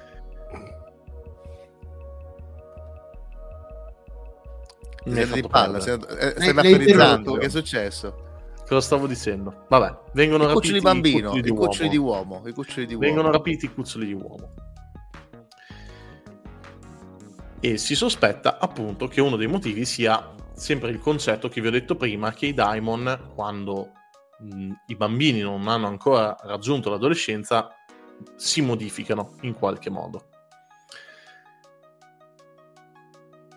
Ma Hey guys, it is Ryan. I'm not sure if you know this about me, but I'm a bit of a fun fanatic when I can. I like to work, but I like fun too. It's a thing. And now the truth is out there. I can tell you about my favorite place to have fun Chumba Casino. They have hundreds of social casino style games to choose from, with new games released each week. You can play for free anytime, anywhere. And each day brings a new chance to collect daily bonuses. So join me in the fun. Sign up now at chumbacasino.com. No purchase necessary. Group. Void were prohibited by law. See terms and conditions. 18 plus. With Lucky Land slots, you can get lucky just about anywhere. Dearly beloved, we are gathered here today to. Has anyone seen the bride and groom? Sorry, sorry, we're here. We were getting lucky in the limo and we lost track of time. No, Lucky Land Casino, with cash prizes that add up quicker than a guest registry. In that case, I pronounce you lucky. Play for free at LuckyLandSlots.com. Daily bonuses are waiting. No purchase necessary. Void were prohibited by law. 18 plus. Terms and conditions apply. See website for details. Se questo è un po' l'incipit di Traverso, che poi diventa il vero fulcro, la storia di questa ragazzina comincia a prendere il via quando viene tolta dal college in cui lei al momento sta per essere messa al servizio di questa ricca signora dell'alta società molto rinomata. Qui le cose cominceranno un po' a farsi strane e lei deciderà di scappare. Si ritroverà però anche eh, con un oggetto, appunto la bussola d'oro, che non è proprio una vera bussola, è semplicemente un quadrante con eh, un qualcosa come 32 segni, non me lo ricordo, che possono rappresentare per esempio un teschio, un'ancora, quindi sono segni molto generici, che può prevedere la risposta a una domanda, ovvero questa live andrà bene e le lancette muovendosi in, uh, su vari segni possono dare una risposta che solo se tu sai leggere ti potrà effettivamente rispondere. Questo è Cioè, un tipo, po' è l'incipit. tipo la palla dell'otto che tu la muovi e ti esce tipo ce la farò a vincere il campionato blu blu blu. riprova di nuovo cioè quelle palle da bowling col, col liquido è tipo quella roba Diciamo lì. di sì, però per esempio mh, per avere una risposta ti può capitare ehm, lepre, ancora, teschio, elmo, montagna. E ok, bravo. ok. mi sembrano Che i cosa vuol- tarocchi ma cosa Esatto, vuol dire tipo. l'appeso Esatto, tipo. la morte la luna nera E mh, quindi lei scappa sostanzialmente da, da questa signora e da lì inizia il vero viaggio, che è un viaggio mh, che la porterà a scoprire successivamente cose che non potreste mai immaginare. Ora, il libro, i libri, sono una serie per ragazzi, chiaramente scritta per ragazzi e il, il target è quello. Però ci sono delle cose che per ragazzi proprio non sono. Per esempio, alla fine del primo libro, nessuno spoiler, state tranquilli.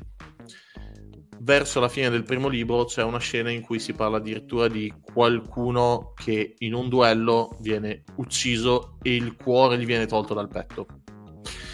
Insomma, si, si alza stranamente l'asticella. No, no, vorrei un attimo spezzare una rancia a favore degli young adult. Se è un fumetto per ragazzi, l'unica roba bandita dagli young adult, lo so perché eh, c'è una serie di young adult che ho scritto che è Underdogs, comprata su Amazon. Ecco, l'unica roba bandita è il sesso, perché comunque essendo young adult, il target di riferimento sono dai 13 ai 18 anni, comunque persone abbastanza smaliziate e come si sa, eh, in molti paesi i film splatter o violenti sono VM 13 quindi diciamo che strappare il cuore penso che sia concesso a, un- a un'opera se il, il target è young adult quindi dai 13 ai 18 credo. Così mi Non lo so, c'è anche da dire che è una trilogia di libri di circa gli anni 90, quindi mh, c'era anche molta differenza. E mh, questo, diciamo, sostanzialmente è l'incipit della trilogia e tutto si sviluppa nel primo film, appunto, La bussola d'oro.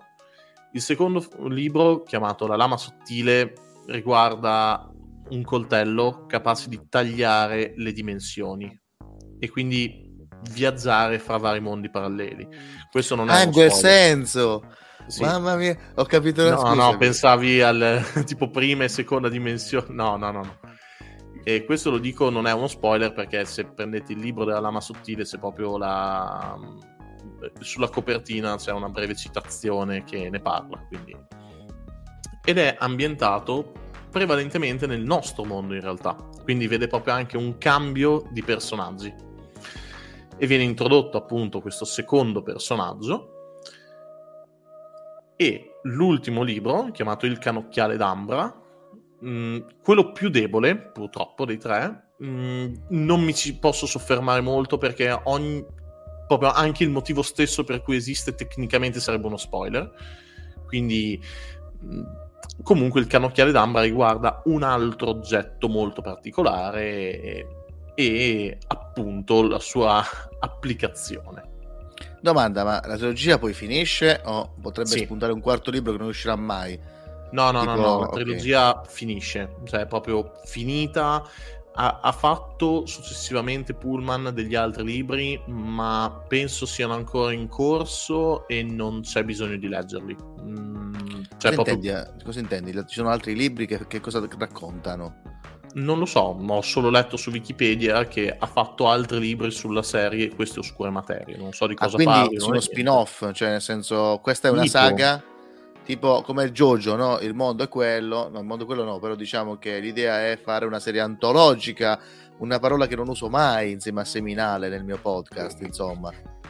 Frect, potresti dire qualunque cosa? La mia risposta è non lo so, forse. È bello, Perché eh, no- non lo so, non mi sono informato, non ne ho idea. Posso dirti che quelli sono tre libri e finiscono, punto. Cioè non è che prosegue in qualche modo quella storia all'interno di quella saga. Anni dopo ha deciso di ritornarci sopra, non so in che modo, non mi sono informato sinceramente. Non lo so. Sembri quel tizio che viene intervistato, sai quello meme? Mi scusi, un'intervista, ma io non sono di qua, ma che vuole? Ma spenga la telecamera. No. Beh, Nel frattempo eh, vedo comunque. Basilicos che è triste. Che è successo Basilicos? L'ho annoiato. È annoiato Basilicos, No, ma no, in tutto no, questo... non sono, non sono triste, non mi hai annoiato. Io ho detestato la bussola d'oro, il film, perché mi portarono a vederlo e, e mi sembrava Guerre Stellari brutto eh, per tantissimi aspetti. Dipende di quali quelle stellari stai parlando. Comunque, siamo- scusi Micalo, ma poi ti è piaciuto sta, sta, sta trilogia? La consigli? Perché non mica hai detto se ti piace o no. Ecco, allora volevo appunto prima dare un attimo un'idea generica. Premessa che non ho visto il film e non ho visto la serie, eh, prima o poi probabilmente lo recupererò. La trilogia mi è piaciuta molto, la consiglio, secondo me dovrebbe essere una, una lettura mm, quasi obbligatoria se vi piace comunque l'idea del, del fantasy o appunto del, dello young adult, come l'ha definito Frecht. Quindi sì, assolutamente, se potete recuperatelo, tutti e tre i libri meritano. A me è piaciuto allora, mi è piaciuto molto il primo per la sorpresa, il secondo per il concetto in generale, il terzo, che è anche quello più lungo, è quello che ho trovato un po' più debole perché vengono introdotte alcune cose che sono molto interessanti, anche alcuni personaggi, ma mm, senza una reale utilità pratica e comunque alla fine è una storia su se stessa che si chiude lì, cioè se anche tipo non lo leggevo per 40 pagine non, non cambiava nulla alla fine per dire no. Eh, però il terzo libro ha anche la parte che a me è piaciuta di più. Chi l'ha già letto capirà se gli dico arpie. Chi non l'ha letto non, non può capire niente di quello che gli sto dicendo, quindi vi consiglio di leggerlo e dirmi se anche da voi tutta la parte delle arpie è la parte più bella. Quindi assolutamente consigliatissimo, ehm, sono circa 300-350 pagine ognuno eh, eccetto l'ultimo che è intorno alle 500. Mm, se potete recuperatelo assolutamente, tutti e tre vale la pena. L'unica dove cosa possono recuperarlo questo libro? Nei link Su che Amazon? metterò. No, non dire parole che non ti potete. Ah, no, in realtà Twitch, Twitch di Amazon. Però vi metterò in descrizione i link a tutte le opere, ai libri. Che se voi comprate attraverso il mio link, a voi non vi cambia nulla. Ma io ho i soldi per la birra. Perché mi hanno detto, ricordiamolo sempre, che il birrificio Lambrate ha aumentato di 50 centesimi la birra quest'anno ed è un aumento che la porta a 6,50 euro e non mi pare giusto eh, che io debba spendere tutti questi soldi per della birra. Offritemi una birra, giusto Basilicos? Basilicos? credo che stia cercando Un di attimo non riuscivo a rimettere il Mi sei, sentito- mi sei sembrato il, tipo il Major Tom di, di David Bowie. Esatto. Can you hear me, Major? Ehm, non riuscivo a rimettere il microfono e comunque se ero 50 per una birra me li devono chiedere a mano armata. Beh, è la birra, è la di San Lambrate- Ambrose, è la San Ambrose, ragazzi. Non A mano armata normale. lo stesso. Comunque, Ormai questa inflazione mi sta uccidendo. Sta uccidendo tutti, mi sa. ma a proposito di uccidere, tu Alfredino ci Aspetta. parlavi di Inside... Ah sì, mi dica, mi dica Chantel. Scusate, mi c'è dica. giusto un'ultima cosa che volevo dire, poi chiudo veramente. I libri, tutti e tre, rientrano eh, nei libri bannati dalla Chiesa perché c'è un, ehm, un'associazione che prende chiaramente l'idea della Chiesa cristiana e nel libro viene sviluppato in un modo particolare. Cioè che hanno Eh, ragione? Mm, Non te lo dico, a parte che non è una, cioè è una domanda a cui non ci può essere proprio una risposta. E oggi sei proprio, sai che ti posso dire, sembri esattamente il cattivo di un film eh, anni 90. Sembri il cattivo del corvo, possiamo dirlo? Come si chiama il cattivo del corvo? non lo so. Eh, però no, davvero è proprio una domanda a cui non ti so dare una risposta se avevano ragione o no. Dal, Mm, dal film, al- però il film magari, il film ripeto è brutto, è molto brutto, sembrava esplicitare molto la questione nella direzione di alcuni fatti di cronaca che, che- che- che a cavallo tra gli anni 90 e i primi anni 2000 avevano molto colpito la Chiesa cattolica. Ah, quindi Questo è proprio, è proprio un essere. attacco, cioè proprio stai dicendo che cioè, non è una roba vagamente simile, è No, no, no, no, no, lì. Richiamava delle tematiche Cioè- anche forti per, per la Chiesa. Allora, nel film potrebbe essere, nel libro ti dico, è chiaramente riferito a. Poi all'inizio questa concezione non ce l'hai molto, andando avanti si scoprono alcune cose. Quindi, Però quindi- Eh, scusa, eh, allora, quindi è molto di- quindi hanno ragione ad arrabbiarsi, cioè hanno ragione ad arrabbiarsi, di- cioè allora ho ragione io, hanno ragione a incacchiarsi. è non è molto sullo giro. sfondo anche nel, nel film, ma lo capisci, lo capisci molto bene. eh, E, Frankie in chat l'ha capito. Eh, Ah, quindi vabbè, quindi hanno ragione, cioè nel senso la Chiesa ha detto cacchio, qua ci prendono in giro. Hai capito? Grande No, libri che non no, hanno paura. no, no, no, eh. no, no, no, aspetta, nessuno prende in giro nessuno, non è una, una, una Vai, sono perculata. fatti piuttosto gravi, diciamo. a livello proprio della trama di tutto ti viene spiegato alcune cose, ma non è assolutamente una presa in giro né eh, un ridicolizzare qualcosa. eh, Quindi è una assolutamente no. critica, è una critica feroce. Fract, rassegnati l'idea che non ti dico che cosa, perché il dirtelo sarebbe lo spoiler del perché. Ah, che dire che è uno spoiler? Non diciamo niente. eh, Eh, ok. eh, eh, esatto, non diciamo niente. Dico tu solamente tiri fuori che- l'argomento e nascondi la mano, lanci la pietra e nascondi la mano. Sei un nascondimano, sei. No, non nascondo la mano, sto solo dicendo, sappiate che la Chiesa se l'è presa per questi tre libri. Perché eh, leggeteli e lo saprete. Adesso, Jo visto che abbiamo parlato di, di- di opere belle, opere che, che hanno il coraggio di esprimersi contro i poteri forti, eh, non hanno paura dei poteri forti. Adesso parliamo di una persona che comunque ha lottato contro i poteri forti, cioè Alfredino, contro Eh, le cariche assai. dello Stato, possiamo dirlo. Eh, e in tutto Che questo ho tu hai visto. Inside Man, che dalla descrizione che mi hai dato sembra la sottomarca del, del silenzio degli innocenti. Ora dimmi se ho ragione oppure no. Allora, sicuramente eh, c'è qualche, qualche ispirazione anche al silenzio degli innocenti, ma non è, que- non è, non è la stessa cosa. Eh, è Inside una serie Man, TV. È una serie TV, una, una miniserie in realtà, eh, sono quattro puntate che si trovano su, su Netflix. Come protagonisti principali abbiamo David Tennant e Stanley Tu- Tucci. Eh, che cosa succede? Tennant, che io dico è uno dei miei attori preferiti, quindi parlane bene. Assolutamente. E in questa serie che cosa succede? Eh, Janice, un insegnante, si reca a casa del, del del reverendo Watling, interpretato da, da- da David Tennant, per fare da, da tutor a, a suo figlio, per aiutarlo con i compiti. Che cosa succede? Accidentalmente si troverà a visionare del materiale presente su una chiavetta USB, del materiale illegale, presente su una chiavetta USB che il reverendo ha preso da un suo parrocchiano per poterlo proteggere. Da qui nasce un, un malinteso tra, tra Janice e il reverendo e quindi lui per risolvere questo malinteso si troverà eh, a dover imprigionare eh, Janice per evitare che lei possa denunciarlo a causa proprio del contenuto della, della chiavetta con materiale illegale di quello brutto, eh, diciamo così.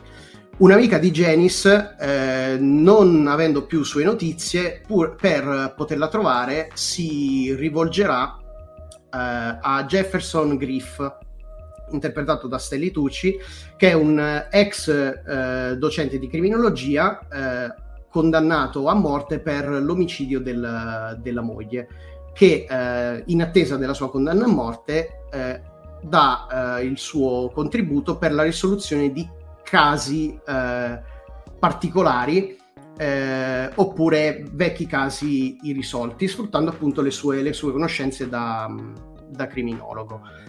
Eh, la serie sono quindi qui sono, ci sono queste due storie parallele eh, che con eh, Beth, la giornalista, che fa da ponte tra queste due storie. Il fulcro, la, mh, l'argomento principale è il, eh, il confine tra ciò che è il, magari il bene e il male. Noi siamo abituati a eh, magari considerare tutto mh, bianco e nero quando magari in determinate situ- situazioni non è esattamente... Sono 50 sfumature di grigio, giusto? No, assolutamente, ah, okay. non, dirlo, non, dirlo, mai più. Okay. Eh, la, serie, la, serie, mi è piaciuta eh, proprio per queste, queste tematiche sul, sul, bene, sul bene e sul male che non è mai un confine così, così netto e poi c'è un, c'è un riferimento, non so se è stato voluto o magari è accidentale, c'è un riferimento a um, uh, The Killing Joke. Eh, poiché eh, Griff ripete più volte che eh, tutti possono essere, tutti possono diventare dei, dei criminali, basta solo una, la giusta motivazione e una brutta giornata, fondamentalmente. Un po' quello che, che ripeteva uh, Joker nel, appunto in, uh, The Killing Joke. E, e poi a anche... tutti è stato annunciato in eh, nuova edizione 12 euro prezzo budget per poter leggere questa una delle storie migliori di Batman quindi sappiate che su anteprima quindi fra un paio di mesi Panini pubblicherà The Killing Joke in edizione a 12 euro quindi non siete costretti a spendere 50 euro per l'edizione porno lusso che hanno fatto eh, bianco e nero a colore tutti insieme appassionatamente uscirà una versione un pezzo budget. Scusi, mia figlia mi andava raccontato e, me ne scordavo. Assolutamente. E quindi secondo me è una serie molto bella che si guarda, la guardi praticamente tutta ad un fiato, sono quattro puntate da, da un'oretta eh, ciascuno e le interpretazioni dei personaggi sono, eh, sono fenomenali secondo me. C'è anche qualche stacco, c'è anche qualche stacchetto mh, mm, con una certa vena comica con David Tennant come protagonista che all'interno della serie sembra anche un po', un po strano visto anche le, le tematiche trattate. E, ehm, Beh, non direi, The Tenant eh, è stato il protagonista di Broadchurch che affrontava tematiche abbastanza dure, una serie che comunque ho consigliato nel podcast. No, no, no non, non, per, non, per, l'attore in sé, ma per il contesto della, della, serie. Non perché lui non possa fare il comico, okay. semplicemente ah, come, essendo... come personaggio all'interno della serie. Sì, esatto. Diciamo che è il Nando Martellone di sta serie. Non so che cosa stai dicendo. Decisamente cosa? No. no. ma non è... No, intendo che c'è qualche stacchetto al, al limite eh, no, comico, ma non... Eh, sì. Prego Basilicos, a parte Beh. che tu stai chiedendo Martellone Basilicos, spero che tu lo certo, sappia. Sì. Sto chiedendo Martellone e non è il Nando Martellone di questa serie. Okay. Uh, in realtà, chi non sapesse realtà... chi fosse, a parte Alfredino, Nando Martellone è la sottotrama comica all'interno, cioè il personaggio che rappresenta la sottotrama comica e viene preso in giro nella serie Boris, disponibile su Disney Plus. È Oppure... diciamo il rappresentante, mi dica signor. Oppure se qualcuno l'ha visto prima di Boris, ha fatto anche il Mago Ciccio, magari una qualche festa di compleanno. E sembra una citazione di Boris. Per chiunque non abbia visto Boris, sappiate che eh, Gallo è uno che si vede che ama molto Boris. Stavi dicendo, no, scusami, Basilicos? No. No, allora, in realtà tenete presente che è un Moffat, eh? E quindi ha quella... Ah, è Moffat. È Moffat, è È Moffat. strano che non abbia fatto una serie tratta da un personaggio letterario, perché di solito lui fa Dracula, ha fatto Dr. Jekyll e Mr. Hyde, ha fatto Sherlock. eh, Sì, e Tra l'altro, infatti- tra l'altro, Janice è la stessa attrice che interpretava la suora nella serie di, di Dracula, mi sembra. No, la suora, interpretava La- Van Helsing. Van Eh, vabbè. Helsing. Vabbè, Non era suora, era travestita da suora. Ah, oppure era suora davvero, mi ricordo. mi- mi- Era suora- suora davvero. Eh, face- ricopriva un po' il ruolo tipo Van Helsing, ma era, mi sembra che fosse una suora. Non è che ricopriva il ruolo, si chiamava proprio Van Helsing, si chiamava, non è che ricopriva il ruolo, si chiamava proprio Van Helsing. Ah, eh, non me lo ricordavo più. Eh, come ti chiami Van Helsing? Lo dice mille volte, lo dice. Anzi, vabbè. Comunque, esattamente come negli esempi da voi citati, c'è questo humor inglese che è dominante nella serie eh, per tantissimi aspetti. Se vogliamo, la spalla più comica in realtà è l'assistente di Stanley Tucci, che è un serial killer eh, molto sui generis. ehm, e lì sì hai gli elementi più comici. Tennant riesce molto bene a, a- a rendere l'atmosfera assolutamente surreale di ciò che gli accade, perché è tecnicamente una commedia degli equivoci, una commedia nera, ma degli equivoci. Tutto quello che succede succede perché va tutto storto.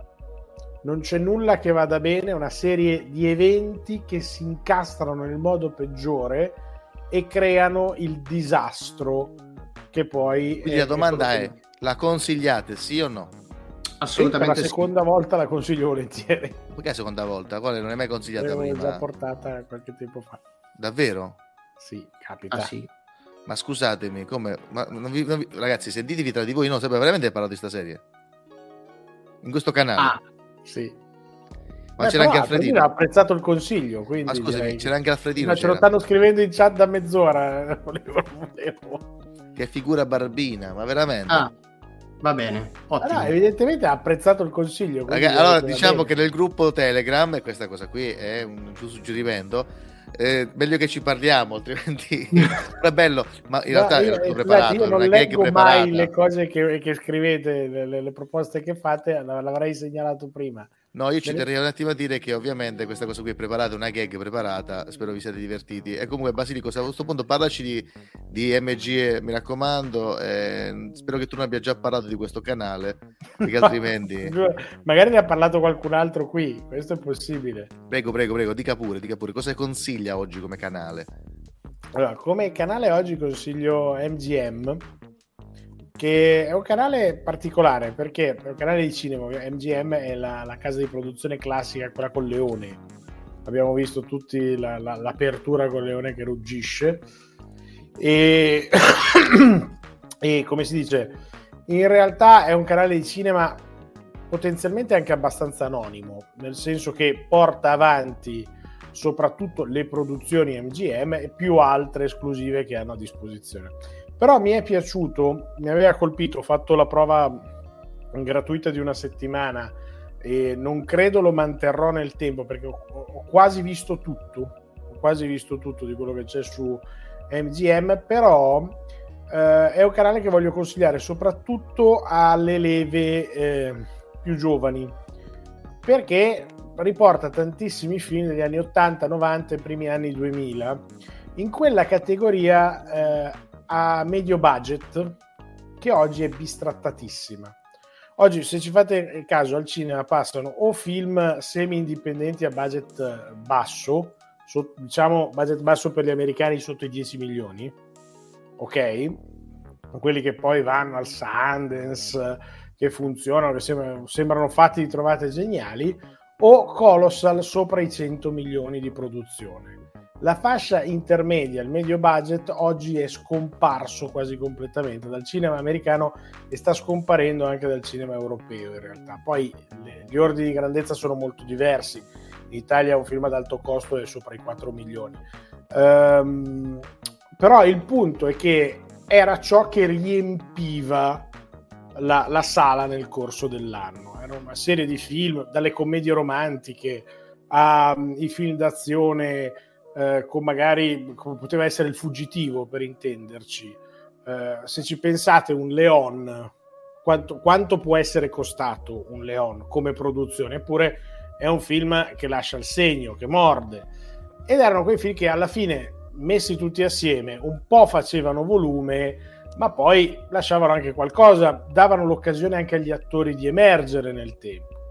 Oggi questa è una categoria fortemente bistrattata dal cinema e quindi eh, molto spesso secondo me chi oggi approccia il cinema, anche il cinema in streaming, ha poche occasioni di vedere film di questo calibro e ha poche occasioni di vedere anche delle prove d'attore significative magari in film minori. Vale il principio che non esistono piccole, piccoli ruoli, esistono solo piccoli attori. Se uno è bravo, lo fa girare anche, eh, anche in un film un po' mediocre. Quindi MGM ne carica tantissimi, da Stargate di Emmerich che non è un capolavoro della fantascienza, però il suo bravo perché e secondo me va visto, fino appunto a vari film come Air Force One eh, o, mm, eh, o, vari, o, o, le varie commedie romantiche degli anni 90 e primi anni 2000 che secondo me meritano per costruire un po', eh, non so come dire, la base di una piccola cultura cinematografica, secondo me vanno visti ed è molto facile che scompaiano perché difficilmente avranno ulteriori passaggi, non verranno pubblicizzati dalle piattaforme di streaming, fanno volume, è vero, però secondo me vanno visti. Quindi io un'occhiata ad MGM la darei eh, anche per capire cos'altro può essere il cinema in mezzo tra il Colossal e il cinema indipendente. Due domande veloci. Questo eh? canale quanto costa ed è su Amazon Prime Video, giusto? Amazon Prime Video, se ricordo giusto, siamo intorno ai 4 euro mese di abbonamento. Io avevo fatto, mm, però c'è la solita settimana gratuita, in quella potete farvi una scorpacciata per cominciare, vedete com'è e poi, e poi approfondite dopo. Perfetto, nel frattempo che Gallo si sveglia, Gallo? Gallo? Presidente? Presidente? Sono qui, sono qui. Ah, ok. Si parla di Isolerad. No, isole... Come si dice? Come si legge? Io credo si pronunci Isolerad. Adesso c'è bisogno di essere volgare, vero? Boh, non lo so, non, non, ho, non conosco lo svedese. Ma memoria? Se vuoi possiamo usare il termine inglese che è corridor. Beh, raccontaci un po' di come mai c'è questo nome così strano, questo, questo, questo fatto apposta, questo film, Isolerad. Allora, ha questo nome così strano perché a noi artisti piacciono le cose di nicchia, cose non molto conosciute, per questo guardiamo la roba su Netflix. Ehm, il film è un film svedese del 2012, sconosciuto ai più e diciamo per un buon motivo. Non è che fa schifo, ma è tranquillamente dimenticabile in 02. La trama, come detto, è abbastanza semplice, può ricordare varie storie che già avete sentito, ovvero un... Um, eh, esatto, Carmine, sono un esistenzialista francese oggi. Ehm, questo studente di medicina abbastanza sociopatico, ma non nel senso di persona malata che odia l'umanità, ma proprio che cerca di stare il più lontano possibile da ogni convenzione sociale, eh, che sia parlare con i propri compagni di, di corso, eccetera. Questo, questo, studente all'improvviso conosce questa ragazza che abita nel suo stesso condominio ehm, e lei all'improvviso comincia un po' ad aprirsi con lui, gli parla, gli, gli porta anche a un certo punto dei dolcetti natalizi per, eh, per ringraziarlo comunque dell'amicizia. Le cose cominciano a farsi strane quando lei parla appunto del suo fidanzato Miki, dicendo che mh, insomma ha abbastanza paura di lui, quindi si capisce subito che c'è qualcosa che non va questa persona Miki che con un'ottima idea di regia viene, non viene praticamente mai inquadrato in volto fino a metà, tre quarti del film. Quindi lo vedete sempre o di spalle o comunque con la testa un, abbastanza con, con, la faccia lontana in modo che non riuscite mai a metterlo a fuoco per bene. Mm, un'idea stilistica che mi è piaciuta molto. E, que- dicevo, questa persona, Miki, si, voi lo vedete come una persona che effettivamente sapete essere abbastanza strano, andando avanti le cose effettivamente si fanno ancora più strane. A cominciare per esempio da lei che bussa forsennata alla porta del, del nostro protagonista con i capelli bagnati, quindi probabilmente aveva appena finito di fare la doccia e chiaramente spaventata da questo Mickey che era in casa la storia comincia a diventare molto interessante quando la ragazza all'improvviso sparisce e non si sa bene dove sia andato, dove sia andata. Quando per esempio il protagonista chiama anche casa, gli risponde Miki dicendo che lei genericamente non c'è. Come si sviluppa il finale ovviamente non ve lo dico, come va avanti il film non ve lo dico, spero di avervi incuriosito. Il problema è che non è un granché, mm, è inutile girarsi attorno. Bella l'idea, bello l'inizio, eh, anche l'atmosfera abbastanza disagiante, cioè proprio avete la cognizione che lui, il protagonista, sia un, una persona chiaramente disturbata, però non... Um, manca proprio di mordente anche il finale, ma, ma un po' deluso. La cosa molto interessante però è che eh, Miki è interpretato da Peter Stormare, penso si pronunci così il cognome. Eh, Peter Stormale. Che... Stormare. Ah, Stornare, ok. Stormare, sì. Probabilmente avrà un parente dalle parti del Brasile che si chiamerà Riomare o qualcosa del genere, immagino. E dicevo, questo Continui, continui. Questo attore, Peter Stormare, probabilmente l'avete conosciuto principalmente per Prison Break, quello che faceva um, eh, John Abruzzi, il, um, il, mafioso italiano, però lui è un attore svedese. Ha fatto anche John Wick, Constantine, è un attore molto famoso. Infatti vederlo tipo in questo film di bassissimo prezzo, perché veramente mh, sarà costato due spicci probabilmente, ed è anche un film del 2012, quindi lui è un attore molto affermato ma fatto strano però lo trovate tranquillamente su Netflix, dura circa un'ora e venti, quindi sono i film che piacciono a Basiliscos, che durano poco e vanno avanti. Interessante, dicevo, alcune idee di, di regia e anche proprio la, l'ambiente molto freddo, molto distaccato, ma tutto sommato la ciccia manca, purtroppo. Quindi lo consiglio, boh, se diciamo che se fosse uno di quei film in cui siete in pennichella post pranzo sabato pomeriggio perché no magari fate mm, appunto un pisodino eccetera.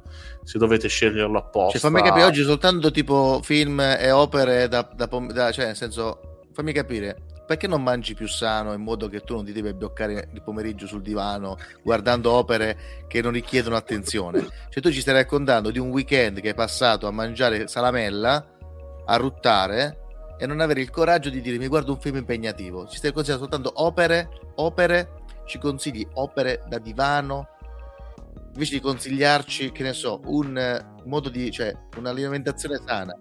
Perché non ci consigli un avocado toast piuttosto? Perché non mi piacciono gli avocado. Questa è una bella risposta. Grazie per averci dato questa risposta. Eh, averci consigliato roba da guardare mentre si fanno i peti e si rutta. Un po' come il Pokémon, come si chiama quel Pokémon che sparava gas nocivi? Coughing, come si chiamava? Quello di James. Coughing. Sì. Esattamente quello. In quel momento ti immagino te che su Meteorite Scorreggione ti guardi sti film che fai. Non ho capito la trama, ma va bene così. Vabbè, comunque ci terrei a, a dire che appunto lo trovate su Netflix se volete e boh, insomma, non mi piacciono gli avocado gli avvocati non mi piacciono, preferisco stare lontano dalle aule di tribunale. Mi aspettavo che prendesse questa piega il discorso. Perché a te ti piace? Vabbè, non parliamo dei tuoi casi giudiziari, Alfredino. Ce l'hai fatta uscire da 41 bis. Ringrazia il cielo che ti hanno fatto uscire, che hanno sbagliato persona, per fortuna, grazie. Ma a questo punto parliamo di Basilicos, che ci parlerà di un'opera, io spero uh, bella, perché io sono fan, no fan, l'ho visto da ragazzino e parliamo di... non sapevo neanche che ci fosse una serie, ma è proprio quella, quel personaggio lì, giusto? Sì. Chucky, sì. la serie tv, che ce ne ha già parlato Alfredino qualche puntata fa, ma noi ne riparliamo. È una gag, non è vero. Ci piace Zio fare delle Che riedizioni. figura barbina, non ne parliamo con gli amici. No, ma, Facevo- eh, no, a me spiace averlo segnalato, però continuare a scriverlo in chat mi sembrava Ma brutto. scusami ignorante. Basilicos, ma io quando io faccio eh, l'inizio che faccio la scaletta, non mi potevi fare un cenno? E, e- eh, ero in difficoltà a dirtelo a inizio puntata, mi sembrava brutto troncare così. No, ma guarda dire, che- a- abbiamo ma una chat che comunque- privata, abbiamo comunque- una chat privata, ma io non lo so. So che i cambi in corsa ti agitano, quindi... eh, No, ma già che comunque ci siamo sentiti anche qualche giorno fa, però vabbè. eh, No, no, no, giù- non ho letto le scalette, colpa mia. Nel frattempo. It's Mickey Fire ha acquistato un abbonamento grazie a It's Mickey Fire e Post ne ha regalato un altro. Senti, Post, a me mi fa molto piacere che tu mi vuoi offrire una birra, però calmati, sono molto felice e sono molto contento. Anzi, no, continua, che cazzo me ne frega. Eh, allora, aver capito il nostro momento di imbarazzo e ho voluto t- tirarci fuori dall'imbarazzo per, eh, per la Sì. situazione. grazie, Comunque- grazie. Vuol dire che la prossima volta parleremo delle stesse serie che stiamo Ah, parlando lì oggi. le Mi raccomando.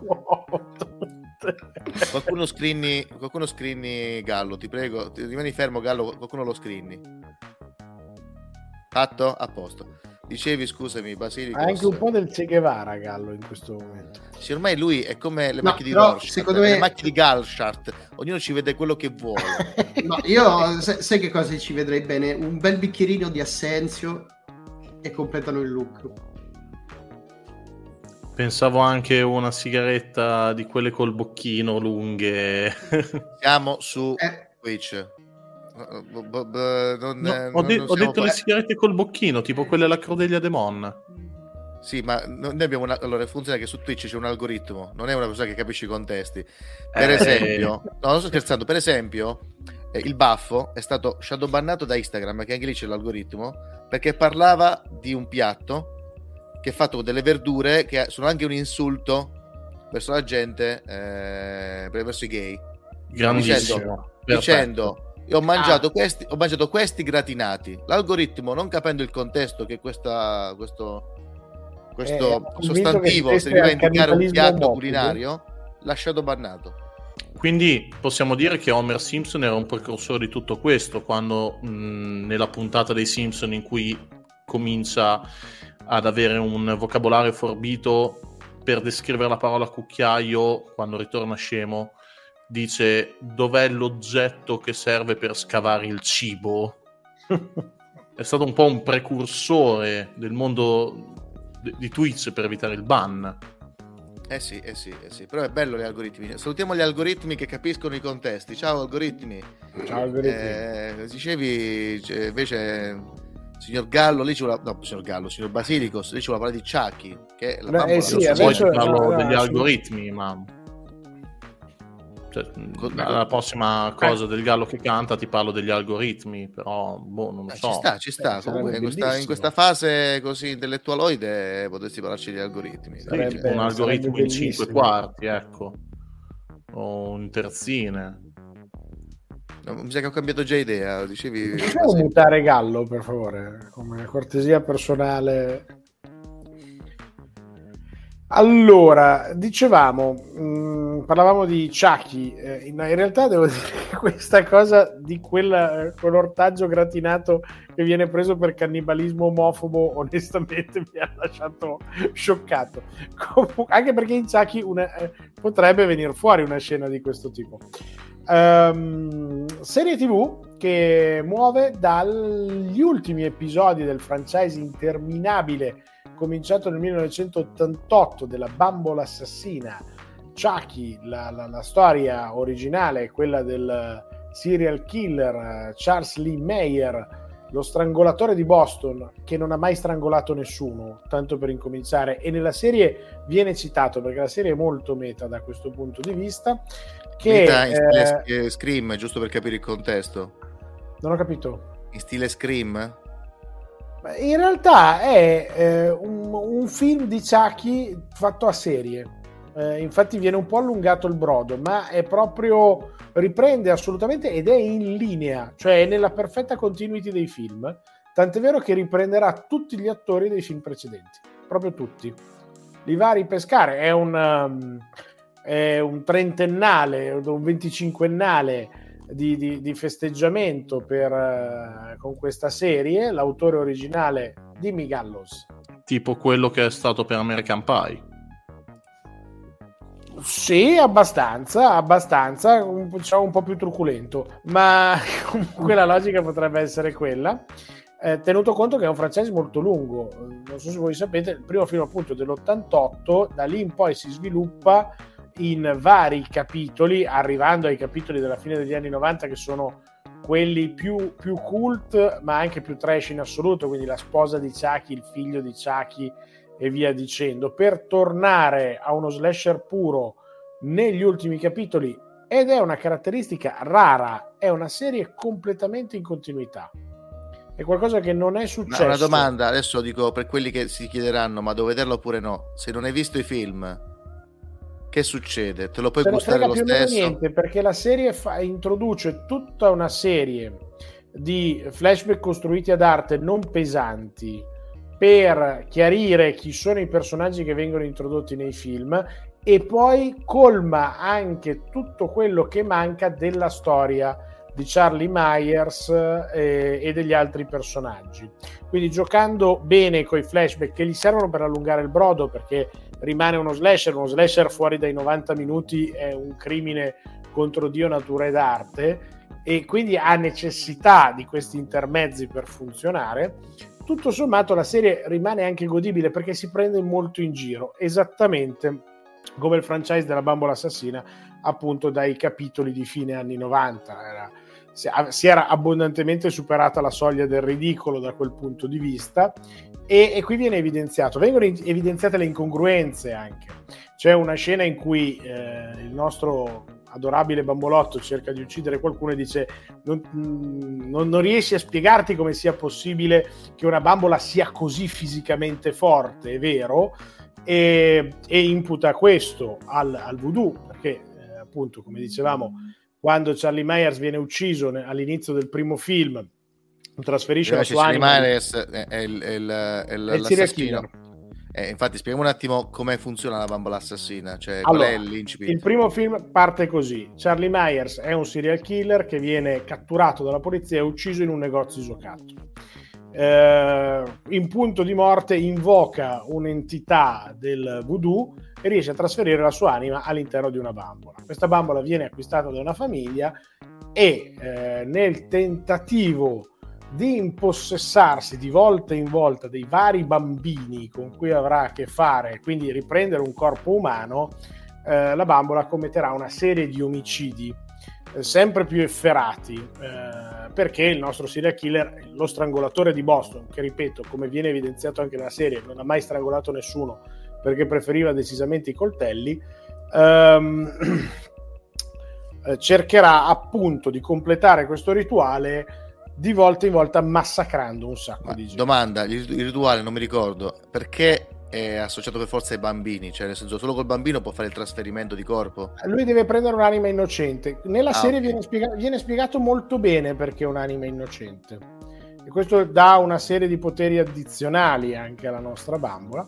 Comunque la serie arriva a valle di tutti i film, compresi gli ultimi, eh, e eh, fa trovare una nuova bambola Chucky a questo ragazzino un po' particolare, un po' asociale, un po' distante dagli altri, eh, che si diverte a mm, realizzare sculture, opere d'arte con dei pezzi di bambole, quindi acquista una, una, una bambola tipo bello, viene tradotta così nella, nella versione italiana, mi pare che sia Good Child l'originale, e questa bambola ovviamente è posseduta appunto dal nostro Chucky. Da qui inizierà tra questi una, una relazione molto particolare perché qui abbiamo un Chucky profondamente luciferino che cerca di corrompere i ragazzi con cui ha a che fare. È chiaro che ha un intento, ha un piano, non si limita ad uccidere la gente, preferisce uccidere i genitori. Eh, il conto dei morti è alto, alla fine della serie lo fanno letteralmente, ri- ricapitolano tutti i morti. E ci sono 21, 21 decessi per mano del nostro bambolotto, più altri per mano di, di- di altri personaggi. Sì, a tutti, anche chi ha visto, chi non ha visto il film, eh, tutti Si dovrebbero può, vedere. vedere, si può vedere tranquillamente. Vie- Viene rispiegato da dove arriva lui, vengono aggiunti degli elementi della sua biografia e, e quindi è chiarissima la cosa. Il personaggio è divertente, è molto autoironica come serie, come lo è sempre stata.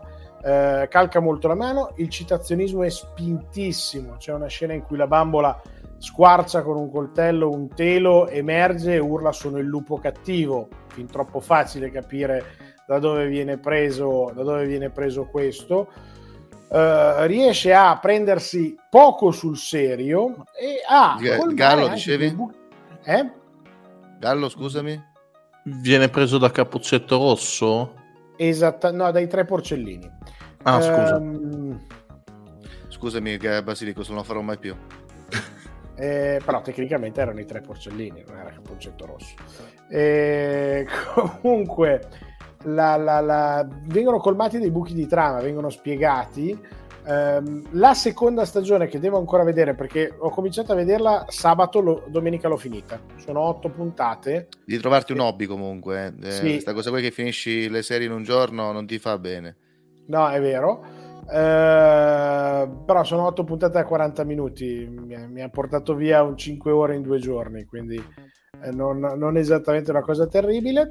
Eh, la seconda stagione eh, si spinge un po' oltre. Chucky esordirà all'inizio di ogni episodio un po' in stile ehm, Alfred Hitchcock, se ricordate la, la sua serie tv che introduceva l'episodio di volta in volta, ci sarà Chucky davanti a un caminetto che sorseggia del, del brandy e racconta cosa accadrà. Quindi la serie supera la- la- la- veramente la presa in giro di se stessa, sfonda la quarta parete, dialoga col pubblico e mm, secondo me conserva uno spirito abbastanza divertente. Credo che sia una produzione Netflix.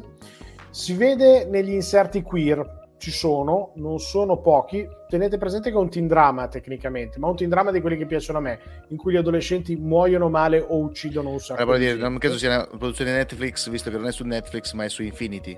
Quindi E però secondo me in origine una produzione Netflix e Infinity si è comprata i, si è comprata i diritti. strano che Perché Netflix la lascia in giro Ho così. visto questi titoli di testa così rossi che mi hanno mi davano proprio l'idea del Controllerei, ma credo sono molto scettico, come direbbe. Ma vabbè, comunque, diciamo ci sono degli inserimenti queer molto importanti nella, nella trama, ma non sono pesanti, non sono forzati. Anche lì l'interazione con il nostro Chucky, serial killer degli anni, degli anni 80, eh, consente alcune battute anche pesanti sul tema, eh, e che però funzionano, fatte dal cattivo, peraltro funzionano bene. Quindi devo dire che tutto sommato a me non è dispiaciuta, si vede in un attimo, non aspettatevi un capolavoro del cinema dell'orrore, è tutto jumpscare, tutto giocato sulla tensione costruita sui jumpscare. Per chi è appassionato della saga, ritornano tutti, dal primo ragazzino che ritorna per dare la caccia a Chucky, a eh, tutta una serie di altri personaggi, tra cui la, la sposa di Chucky e via discorrendo, vengono introdotti. Questo, questo- viene introdotto questo gruppo di adolescenti che sono i suoi avversari nella, nella serie. Eh, come sempre è molto bello vedere eh, la cosa che se- ha sempre funzionato di questo personaggio, che è un personaggio fisicamente inferiore a quelli che fa fuori e, e che riesce a farlo eh, esclusivamente sfruttando eh, un intelletto malvagio molto, molto marcato, a volte al limite dei, dei giochi di mamma ho perso l'aereo, però, però molto, molto originale nelle, nelle trovate sempre. Quindi io mi sento di consigliarla, la trovate peraltro su Infinity gratu- ehm, free, nel senso che Free- Infinity ha introdotto, scop- l'ho scoperta proprio vedendo questa serie perché cercavo dove si potesse vedere, ha introdotto questa dinamica per cui si può vedere aggiungendo degli inserti pubblicitari che non sono neanche troppo pesanti, ce ne sono un so paio. che anche Netflix sta facendo così adesso che c'è Eh, l'abbonamento non a è- 5 non euro è una formula l'inserti. malvagia, eh? non è una formula malvagia. Si torna alla televisione. Alla fine stiamo Sì. tornando lì. È una Esatto. televisione on demand, ma che tutto sommato funziona. Quindi Infinity non ce l'ho eh, e quindi sono riuscito a vederlo senza problemi. Ma infatti, piuttosto che guardare serie, possiamo invece spunterei i libri. Oggi fai l'intellettuale, visto che ti sei messo in posizione Gallo, ci parli di saperla lunga, giusto? Come la sai tu in questo Sì. momento? Assolutamente sì. Io la so molto molto lunga. E... Addirittura, Rif- così, a sì. sfregio. Sì. Rifugio il capitalismo, odio tutto ciò che voi potreste considerare come linea guida di un gregge. Io invece preferisco essere il pastore. Mm, ok. ok. Ora, tornando un attimo seri. Ah, ok. Eh, Ah, Ora, tornando un attimo seri, parliamo di saperla lunga, eh, letteralmente. Ehm, è il primo libro di Woody Allen.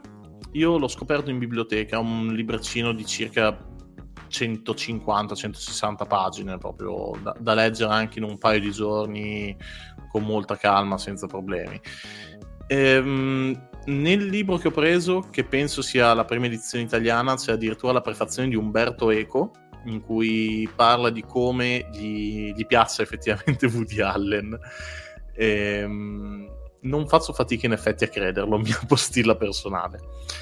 Per intenderci, il libro è mh, uscito originariamente poco prima di mh, tutto ciò che mh, volevate sapere sul sesso e non avete mai osato chiedere. Quindi si parla di parecchio tempo fa. E il libro non è nient'altro che una breve raccolta di 5, 6, forse 10 pagine al massimo di piccoli scenari assurdi, comici, proprio alla Stefano Benni, come può im- ricordarvi lo Stefano Benni di Bar Sport, Achille Pie Veloce e tutti... Il bar sotto il mare. Il bar sotto il mare, esatto. Eh, quindi mi ha fatto veramente strano leggerlo perché io ovviamente ho conosciuto prima Benny e- ed è stato proprio come ritornare in, quei lidi. Ve lo consiglio se vi piace Woody Allen, ho veramente molto poco da dire su questo libro, nel senso che se vi è piaciuto il, l'Allen all'inizio di Prendi i soldi e scappa, ehm, o anche una commedia sexy in una, in una notte di mezz'estate, mi sembra si chiamasse così, eh, prendetelo, ripeto, è veramente veloce, scorrevole, simpatico e ci sono tutte quelle cose eh, al limite dell'assurdo che, che l'hanno fatto amare al grande pubblico. Cosa molto divertente, ehm, come ovviamente si capisce chiaramente, Allen ha una, una buona cultura a livello filosofica. Ci sono un paio di racconti, soprattutto il primo, che ti sparano proprio della filosofia, o almeno giocano sul concetto stesso della filosofia. Il primo racconto mh, parla di questo investigatore privato che viene assunto per investigare sulla presenza di Dio. E quindi lui eh, gioca con tutti gli, mh, gli stili della filosofia eh, e, e prende questi luoghi comuni per costruirsi proprio su un caso. Ehm, è, è- è molto particolare, molto vario, ma comunque rimanendo sempre sull'idea di quello che era Woody Allen all'inizio, ovvero una persona che aveva qualcosa di originale da dire, lo diceva nel suo modo in cui non c'era così tanto e purtroppo eh, dopo cominciò a essere quasi di quasi la, la normalità quel- quello stile di racconto e narrazione e purtroppo penso mia personale opinione che Allen si sia anche perso perché si sia incartato su se stesso senza sapere esattamente uscirne da, da- da quell'idea che l'aveva reso famoso. Questo prima ovviamente di ehm, Midnight in Paris, mi sembra si chiamasse, quello con Owen Sì, sì, quello Wilson. con Owen Wilson. Eh, perché c'è un altro film che si chiama uguale, ma è proprio di tutt'altro genere. ehm, A volte li confondo. Ehm, e che è effettivamente un gran bel film e l'ha rilanciato Quello, dopo un bel po'. quello è One Night in Paris. scusa. Ah, grazie, grazie. Sì, Basilisco, ma, eh, posso dirti Tra uomini di roba? A cultura parte- si ah, capisce. Sì, vabbè, lasciamo perdere, però a parte questo, secondo me non è vero Blue Jasmine eh, oppure tipo la ruota, come si chiama la, la- come si chiama la ruota? Insomma, comunque è vero che fa uscire un film l'anno, però negli ultimi vent'anni di perle ne ha tirate fuori. Eh, basta che funzioni, eh, match point. Midnight in Paris io lo reputo anche minore rispetto a un Blue Jasmine, se vi posso permettere. Però, nel senso, sono Mm. questioni di gusti. Però, ovvio che tra un quello e un Rome with Love c'è un abisso. Però diciamo che Woody Allen, eh, anche nell'ultimo periodo, qualche perla l'ha, l'ha tirata fuori. Cioè, nel senso, Assolutamente d'accordo, però secondo me, ok, siamo d'accordo che To Rome With Love sia tipo il punto più basso della sua carriera, secondo me. ma zio caro, ci mancherebbe altro. È una roba Beh. orribile. E, mm, e tipo nei dieci anni prima di To Rome With Love non c'è stato molto che mi abbia, mi abbia colpito. Giusto la maledizione dello scorpione di Giada, omicidio a luci Match point. No, Flashpoint è dopo, eh. Rome Match point. Match Point, mi sembra sia dopo, eh. No, no, no, no. No, me Love è dopo Midnight in Paris, per dirti. E c'è stato anche Scoop, che non era male. Eh, cioè- voglia. Non sono tutti dopo. To Rome With Love. Rome with Love è dopo Midnight in Paris. Non è recentissimo, ma non è anche No, così vecchio. dovrebbe essere il film prima, eh. Vattene a cercare su? Wikipedia, zio. Vattene a cercare perché no, c'è c'ho- Vicky, Vicky Vatte la pesca a Barcellona, non mi ricordo come si chiama. C'è stato Sì. In Paris e dopo c'è stato Rome Allora with Love. tutte... allora c'ho tutte le cose sfalsate. Vedi, vedi, vedi, vedi. A for- quando diventi intellettuale così inizia a montarti la testa. Ma per, quindi Assolutamente. il libro lo consigli, ma a questo punto possiamo dire che visto che tu hai in questa maniera ti sei montato la testa, c'è bisogno di, di riequilibrare tutto, bisogna andarcene via, bisogna lasciare solo un uomo e i, su- i suoi poteri. Possiamo dirlo a questo punto. Eh, ce la puoi fare, Fra, grandissimo. Bentornati. Allora, visto che ci sono mancato da un po', vi dirò che Bentorn- devi dire come si chiama la tua rubrica, zio caro. c'è scritto Cioè, senso- sotto. no, ok, ok, questo è per quelli che stanno su Twitch. Ora, E quelli che ci ascoltano, ormai io sono famoso, lo sanno già, non c'è bisogno. Comunque, la mia rubrica è Alfredino e le stelle per chi fosse nuovo all'ascolto del podcast. I segni fortunati di questa settimana saranno l'ariete, il toro, i gemelli e il cancro. Settimana fantastica, andrà tutto per il verso giusto. Se avevate degli investimenti in programma da fare, è il momento di farli. No, forse gli investimenti no, non è un buon periodo, non si sa mai. Le, le cose andranno tutte per il verso giusto: lavoro, famiglia, amore, amici, birra e quant'altro. I segni invece, un po' così così, saranno il leone, la vergine, la bilancia e lo scorpione. Mm, settimana alternerà momenti al- alti e bassi, qualcosa andrà bene, qualcosa andrà male. E muovetevi con, con cautela che non si sa mai. Mentre invece per Sagittario, Capricorno, Acquario e Pesci, ragazzi, non uscite di casa, chiudetevi in casa, date più girate di chiave possibile alla porta, non uscite, sigillatevi, che non è proprio cosa di, di stare in giro. Eh, fidatevi, non è proprio. Non è proprio cosa. Vi andrà tutto male, statevene a casa. Dalle stelle è tutto. minchia, come fa questa, questa, questa rubrica a diventare sempre ogni volta più brutta? Cioè, posso Io vorrei, sapere, io vorrei sapere innanzitutto come ti è venuto in mente in primo luogo una roba del genere. Cioè, No, che- io mi ricordo che, cam- no, l'hai fatta tu a caso. Adesso non mi ricordo. Ormai sono due anni che fai sta roba, non mi ricordo neanche più. Non ho voglia di ascoltare le vecchie puntate. Anzi, ragazzi, Eh, ma io non mi sono svegliato io, commentate. ma non, ma non mi sono svegliato e ho detto ciao, voglio fare l'oroscopo. È qualcosa che ti hai rifumato, sicuro. Allora, a parte che io non fumo, io non, non bevo, e Forse, io non faccio. secondo me, E io- perché... Presidente? Presidente? Eh, Presidente? Comunque, tu, tu non bevi, non fumi e io sono il testimonial della Pantene. No, non vorrei dire, cioè. Dai.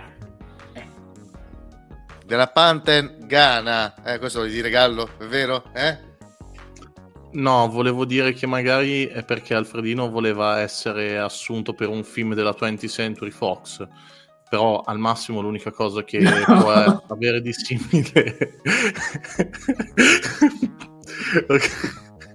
Alfredino l'ha già capito dove voleva andare a parare. Vabbè.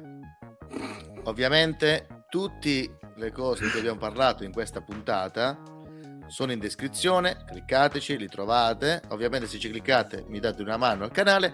Se la puntata vi è piaciuta condividetela, chi ascolta il podcast lo condivida, chi sta, sta guardando su Twitch fate come vi pare. Chi la vede su YouTube condividetela, insomma parlatene, cioè, se questa cosa vi piace chiamate gli amici, fateli venire qui a, a, a rendere allegra questa bellissima comitiva o ascoltare il podcast. Ecco, le puntate in singolo arriveranno presto vi annuncio che Bonelli mi ha chiesto di intervistare, quindi il prossimo ospite di consigli non richiesti con ospite sarà Alessandro Bilotta.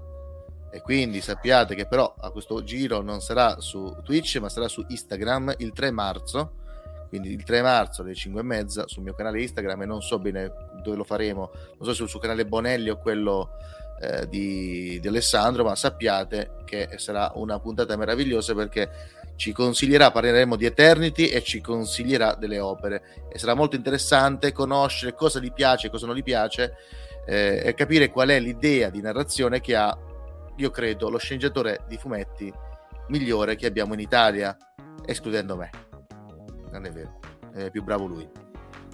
E quindi, ragazzi, a questo punto che vi ho ricordato le marchettate, vi ho ricordato i prossimi appuntamenti, sappiate che io spero che da metà marzo riusciremo ad avere una programmazione Twitch settimanale con diversi format, oltre a questo meraviglioso qui con il Freak Team. A questo punto vi lascio con le frasi e le meravigliose, eh, come si può dire, meraviglie eh, di frasi e pensieri profondi che ci potranno fornire questi splendidi individui. Quindi, se volete droppare il podcast, questo è il momento giusto. Ricordate sempre: cattivo è il pastore che incolpa il suo gregge.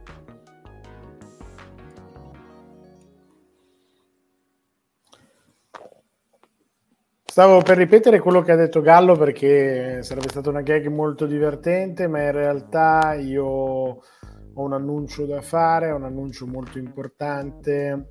La prossima puntata io parlerò degli anelli del potere e quindi restate sintonizzati. Ma smettila che se, se come posso dire, sei credibile come il ponte sullo stretto, che lo dici da, da, da, una vita e non lo farai mai. Quindi smetti. La prossima puntata cazzate. io parlerò degli anelli del potere. Non, non dire cazzate, non, dire cazzate. Non staccatevi più da questo podcast anche quando non siamo in diretta. Riguardatevi le registrazioni.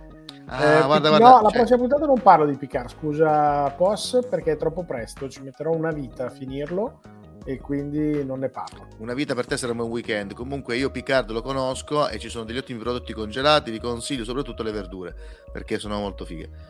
E quindi, e quindi a questo punto, prego. No, io vi saluto tutti quanti, buonanotte a tutti e Mwakakuka, buonanotte, ciao Oyu. È stato bello tornare, ma buonanotte. Eh, voglio dirvi che Carmine Avilio, Carmine Avilio ha riscattato per la prima volta con i punti a Fredini una ricompensa. e quindi non sto scherzando al Basilico, stai parlando di potere perché lui può scegliere può scegliere cosa devo parlare nella prossima puntata quindi sono, ti toccherà guardare il potere davvero. Io sono un uomo che ha una sola parola quindi ne parlerò non è sola parola sono le regole del canale ha riscattato quindi Carmine lo farai eh... quindi ne parlerà Alfredino No, ne ma non li ho visti. No, ne devi parlare tu, io manco l'ho visto. Buona serata, ragazzi. Tante care cose. Eh, cercate di... drogatevi, drogatevi poco, eh, fate i bravi e eh, non, non offendete le persone che ci rimangono male. Arrivederci. Ciao, you. Avete ascoltato consigli non richiesti. Se volete restare aggiornati, seguite Frect sui suoi social. Tutti i link sono in descrizione. E se vi è piaciuta, condividete la puntata. Oggi abbiamo vinto una battaglia, ma insieme possiamo vincere la guerra contro le opere brutte brutte.